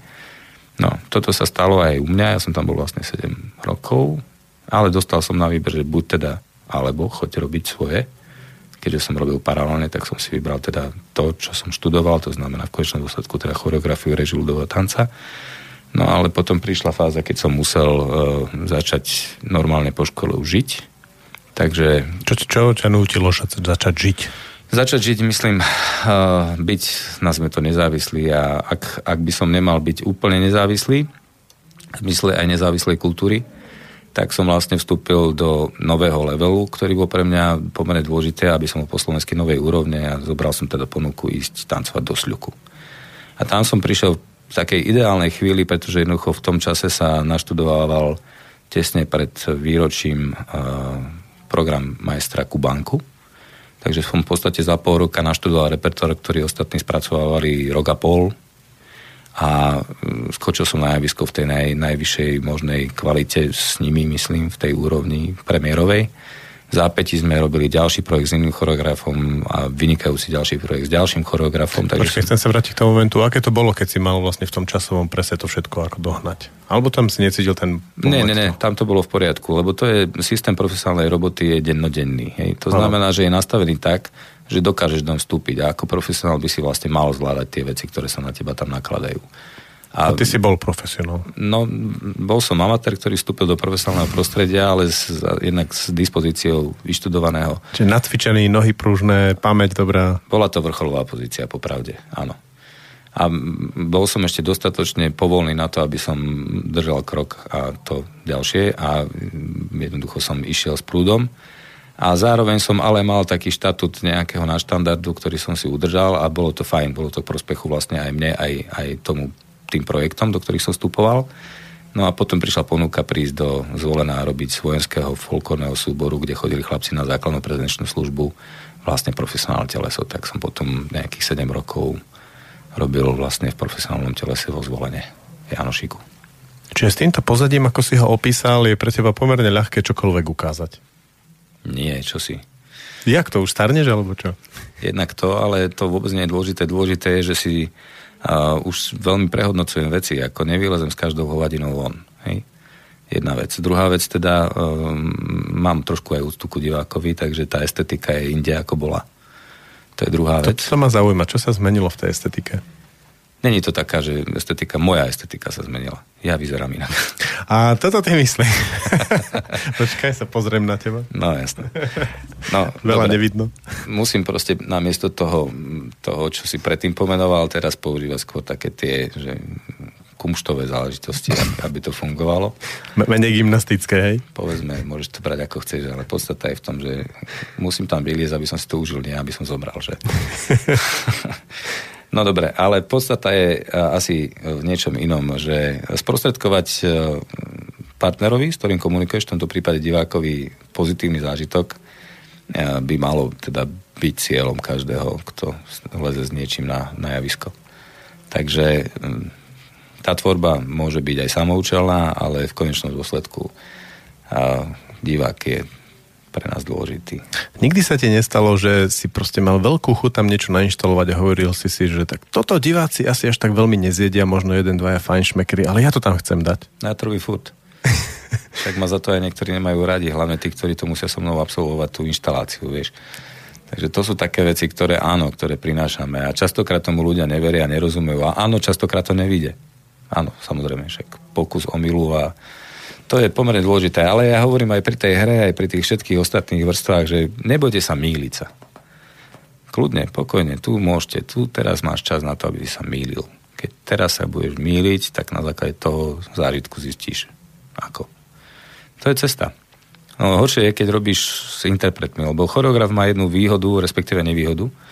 Nestačí ti treba plátno, farby, štetec a inšpirácia, potrebuješ proste robiť s ľuďmi. Hej. Ty vlastne si výtvarník na základe veľkej skupiny spolupracovníkov a v konečnom dôsledku spoluautorov, pretože ty to môžeš vymyslieť, môžeš im povedať, ako to majú spraviť, ale oni to musia spraviť cez svoj zážitok, cez svoj mm, aj umelecký a osobnostný profil.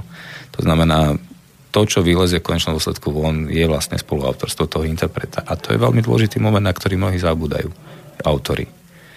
Takže mať toho interpreta v takom stave, ako potrebuješ, aby to vlastne fungovalo potom ďalej, to je najväčšia časť tej roboty.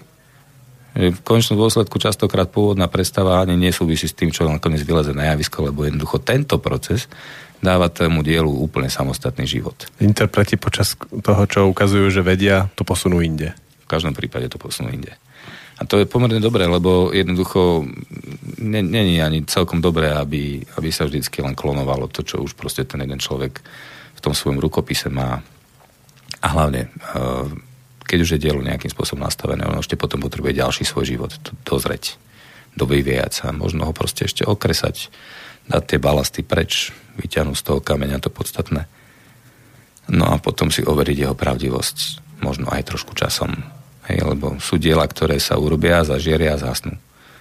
A sú diela, ktoré, die, diela, ktoré spravia dieru do sveta tým, že vlastne sú pravdivé aj dlhší čas a majú šancu teda zaujať toho diváka aj v novej generácii. No dobre, tak toto bolo také naozaj na filozofiu. Ale asi by som sa vrátil k tomu, čo sme hovorili na začiatku. Tá iniciácia a obrady. Hej. Bol by som veľmi rád, keby škola aj v tej mimoškolskej činnosti sprostredkovala deckám práve tie prieniky generačné, aby sa mohli niektoré rituály, o ktorých sme sa pôvodne chceli rozprávať, diali v prírodzenom prostredí takýchto generačných skupín. Ideálne by bolo, aby to bolo samozrejme aj vo folklorizme v tých folkloristických kolektívov a tam to aj relatívne funguje. Vždycky proste sú základné rituály, keď niekto nový, mladý príde do kolektívu, tak ten proces, kým sa dostane do toho základu a ako to rastie a potom preberá tú funkciu toho, kto zase motivujú novú vlnu. Ako vyzerá taký rituál? Rôzne. Naozaj rôzne. Ale zabúdame na to, že máme nejaký zdroj, z ktorého môžeme čerpať aj práve v týchto folkloristických kolektívoch. Vieš, že kedysi bolo obyčajné klasické pozdvihovanie za dievku, pozdvihovanie za mládenca. To bola bežná vec. Mal si proste niekoho, kto sa o teba staral, niekde sa to bolo krstný, niekde nejak inak a ten chlapec musel splniť nejaké vekové požiadavky, nejaké schopnostné požiadavky, musel si aj vedieť adekvátne uctiť tých svojich partnerov a ten individuálny rituál daného loka- lokálneho prostredia vždy sa nejako mm, inak líšil, boli tam veľké rozdiely pomerne. Ale prišlo to v danej chvíli a s ohľadom na danú funkciu. To znamená, že mohol si isté veci robiť od istého veku. Dovtedy si ich nemohol a musel si sa len učiť, učiť hľadať sa v tom. Hej. Potom si zrazu získal právo na niečo, ale ešte stále si nemohol všetko. Musel si sa zase pripravovať do ďalšej fázy, do ktorej si vstúpil, dajme tomu, neskôrším mladenstvom a odvodom na vojnu alebo na asentírku kedysi a podobne. Hej. A takéto vlny, cykly, ktoré boli v tom vývoji, sa opomenuli v súčasnosti a nerobia sa. Hej. To dieťa, keď, e, keď príde do mládežníckého kolektívu, častokrát proste je ešte nepoškvrnené. A vstupuje do prostredia, ktoré má už svoje vnútorné protokoly, ktoré sú oveľa, oveľa ďalej. Takže niekedy to zváza k takému rýchlemu skoku do tej vrcholovej fázy, čo nie je správne. A keď to vlastne v rámci týchto kolektívov nie je ustriehnuté správnym spôsobom, tak sa môže niekedy ublížiť, čo nie je dobré. A to isté platí o mladých e, dievčatách. Dievč, dievča, dievka a mladá žena, respektíve nevesta a potom mladá žena. A nevesta, teraz nemyslím nevesta, ktorá sa vydáva, ale že je vo veku, keď už môže byť nevestou tak toto sú zase stupne, ktoré majú nejaký zmysel. A táto inšpirácia by sa podľa mňa mohla nejakým spôsobom objaviť ešte v tých vývojových fázach týchto súborov. Moc sa to nerobí. Ale bolo by dobre. Alebo sa to robí iným spôsobom. Generácia za generáciou folkloristov si vybudovali svoje protokoly, hierarchistické postupy, ktoré sa ja snažím rušiť. Napríklad tým, že niekto nečaká v súbore na čas, kedy príde na javisko, lebo iná generácia mu blokuje to miesto, ale zoberme toho človeka čím skôr a postavíme ho na to javisko, pretože tento zážitok veľmi zdynamizuje celý jeho ďalší osobnostný a umelecký vývoj a podobne. Ty máš aj predstavu o takých uh, osobnostných, psychologických danostiach toho človeka na každom tom leveli, ktorý by mal splniť? Nie som na to žiadny odborník, je to vyslovene len prax. Hej, ale tak asi intuitívne to tak nejak vyhmatávaš. Intuitívne to vie každý, ktorý s tými ľuďmi robí nejaký čas, hej, takže áno. A ukazuje sa teda, kto je toho schopný a kto nie je práve tou praxou. Hej. Takže kto, kto toho schopný nie je, skôr či neskôr od toho odíde. Jednoducho nie, nie je ani akceptovaný, ani sám nedosahuje prípadné výsledky. Hej. Takže toto je taká pomerne dobrá vec. A hlavne je, keď je to symbióza viacerých takých osobností, ktoré rôznym spôsobom zo svojho prístupu vplývajú na ten kolektív, na jednotlivca, ktorý je základom kolektívu. Tým pádom kolektív je zložený z jednotlivcov. Ak toto niekto nepochopí, tak proste hrá len na uniformitu, na masu, na dav. A to asi nie je umelecká robota. Taká ľudská, psychologická. Naplnil sa čas, ktorý si ty povedal, že môžeš tu byť posledných 15 minút po pesničke strávim odpovedaním na otázky, ktoré som minule nestihol odpovedať, ktoré sú také psychologické, týkajú sa rodi- rodičovstva. Každopádne tebe veľmi pekne ďakujem za rozhovor. Ja ďakujem veľmi pekne, že som tu mohol byť a teším sa na akékoľvek ďalšie. No ja som hodne nabudený, takže ti budem volať. teším sa. Ďakujem ti, ahoj. ako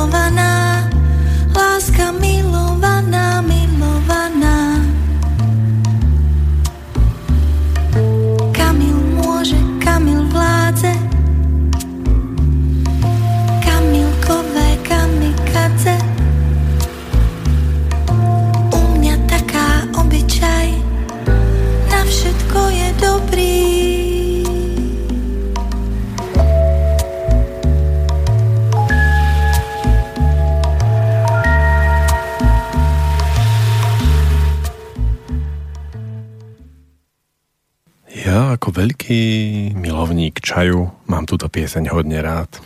Ďakujem s tomuchám. Takže minule s Patrikom sme odpovedali na dve zo štyroch otázok, ktoré sme dostali od Ivany. A teraz ja by som sám vystaval posledné dve odpovede. Otázka hierarchia detí.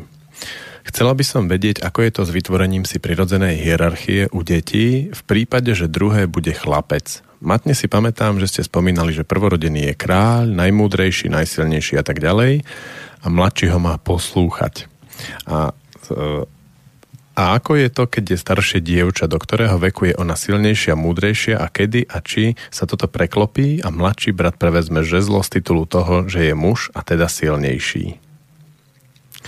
Tak ja vystaviam tú hierarchiu od začiatku, lebo v tej otázke je niekoľko takých ako neúplne presných e,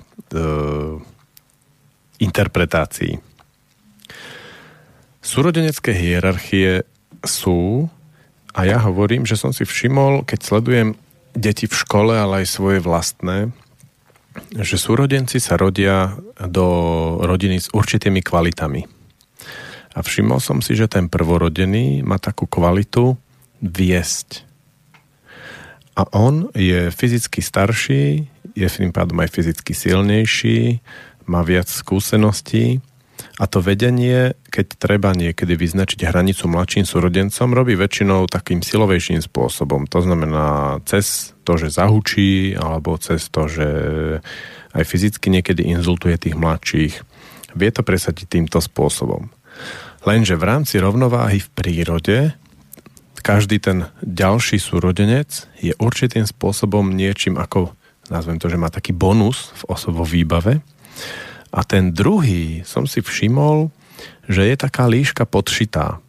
On má zase také mentálne kvality, ktorými dokáže veľmi jemným až neviditeľným spôsobom uh, otvárať problémy, rýpať, provokovať a riešiť veci a vie byť taký ako sociálne e, šikovnejší v tom, že vie zatiahnuť tých ostatných e, do tých takých ako hierarchických bojov proti tomu staršiemu. Konkrétne sa to prejavuje tak, že mladší niečo urobí, starší na to zareaguje, že ho zbije, alebo mu na neho zareve, mladší sa rozplače, urobí takéto chudiatko, takú tú obeď a urobí to tak, že tí rodičia alebo tí okolí, tí okolo stojaci vlastne ho tak, si ho tak postískajú a ukážu tomu zlému, staršiemu, že by mal byť dobrý k tomu mladšiemu.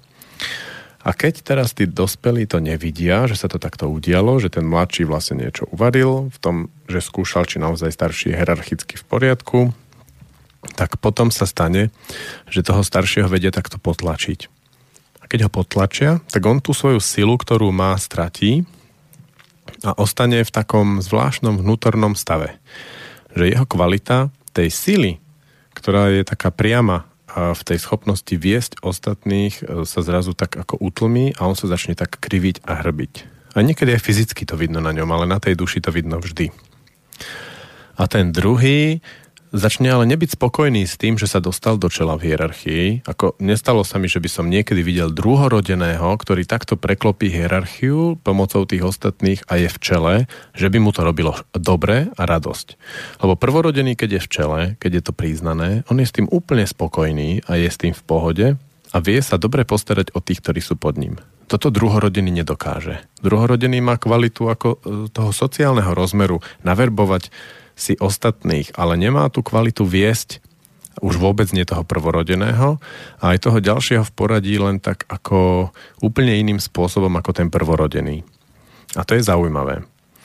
No a celé to môže byť skomplikované treťou vecou alebo dvomi vecami. E, tým, že prvorodený je treba z dievča a druhorodený je chlapec. Ako náhle je dievča v čele, tak dievča od začiatku ide na to trošku ináč.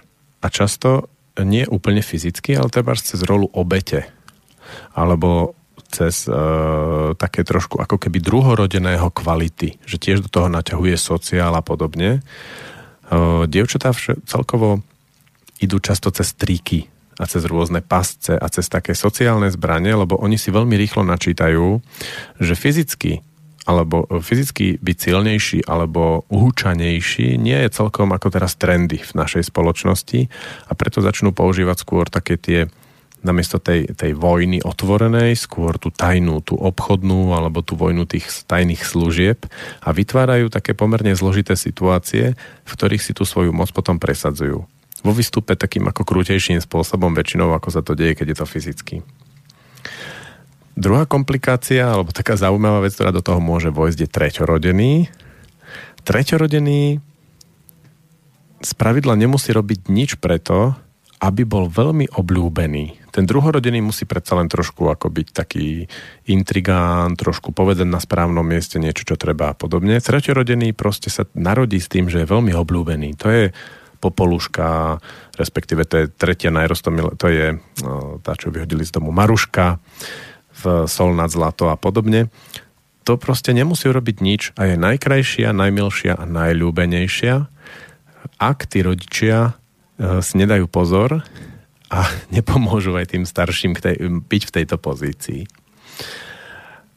Tá treťorodená ale z pravidla testuje ešte viac mm, tých starších súrodencov, pretože oni, oni to robia tak, že na to, aby ten prvorodený bol dobrým kráľom, potrebuje zažívať ťažké situácie. A ten druhorodený a treťorodený v akomkoľvek pohlaví tomu hodne pomáhajú občas e, to vyskúšať. A hlavne tomu pomáhajú vtedy, ak rodičia úplne nezrešpektujú tú jeho prvorodenú rolu, toho, tú rolu toho kráľa. A vtedy vyhrocujú rôzne situácie, aby sa ukázalo, že či on naozaj je schopný alebo nie. A keď sa ukáže, že nie je schopný, tak e, a tí rodičia to neodhalia, nepomôžu tomu prvorodenému byť schopný, tak prvorodený sa kriví a tí ostatní nie sú úplne spokojní, lebo zrazu sú v takom stave bez starostlivosti tých starších súrodencov. Ako náhle máme súrodencov, a deti, tak oni potrebujú niektoré veci e, sa starať o seba sami a na niektoré veci potrebujú rodičov. A to je tak, že na začiatku je tých rodičov treba veľa a postupne stále menej, až, až minimálne. S tým sa ako rodičia potrebujeme trošku vyrovnať. Čiže v hierarchii uh, tu bola tá otázka, že do ktorého veku je ona silnejšia a múdrejšia a kedy a či sa toto preklopí a mladší brat prevezme žezlo z titulu toho, že je muž a teda silnejší.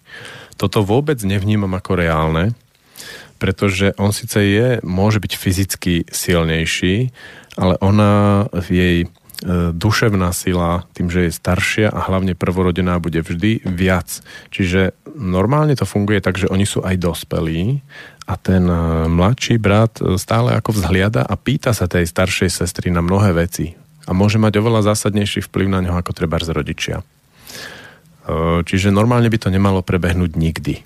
Že by ten mladší si sa teraz si povedal, že tú staršiu nie.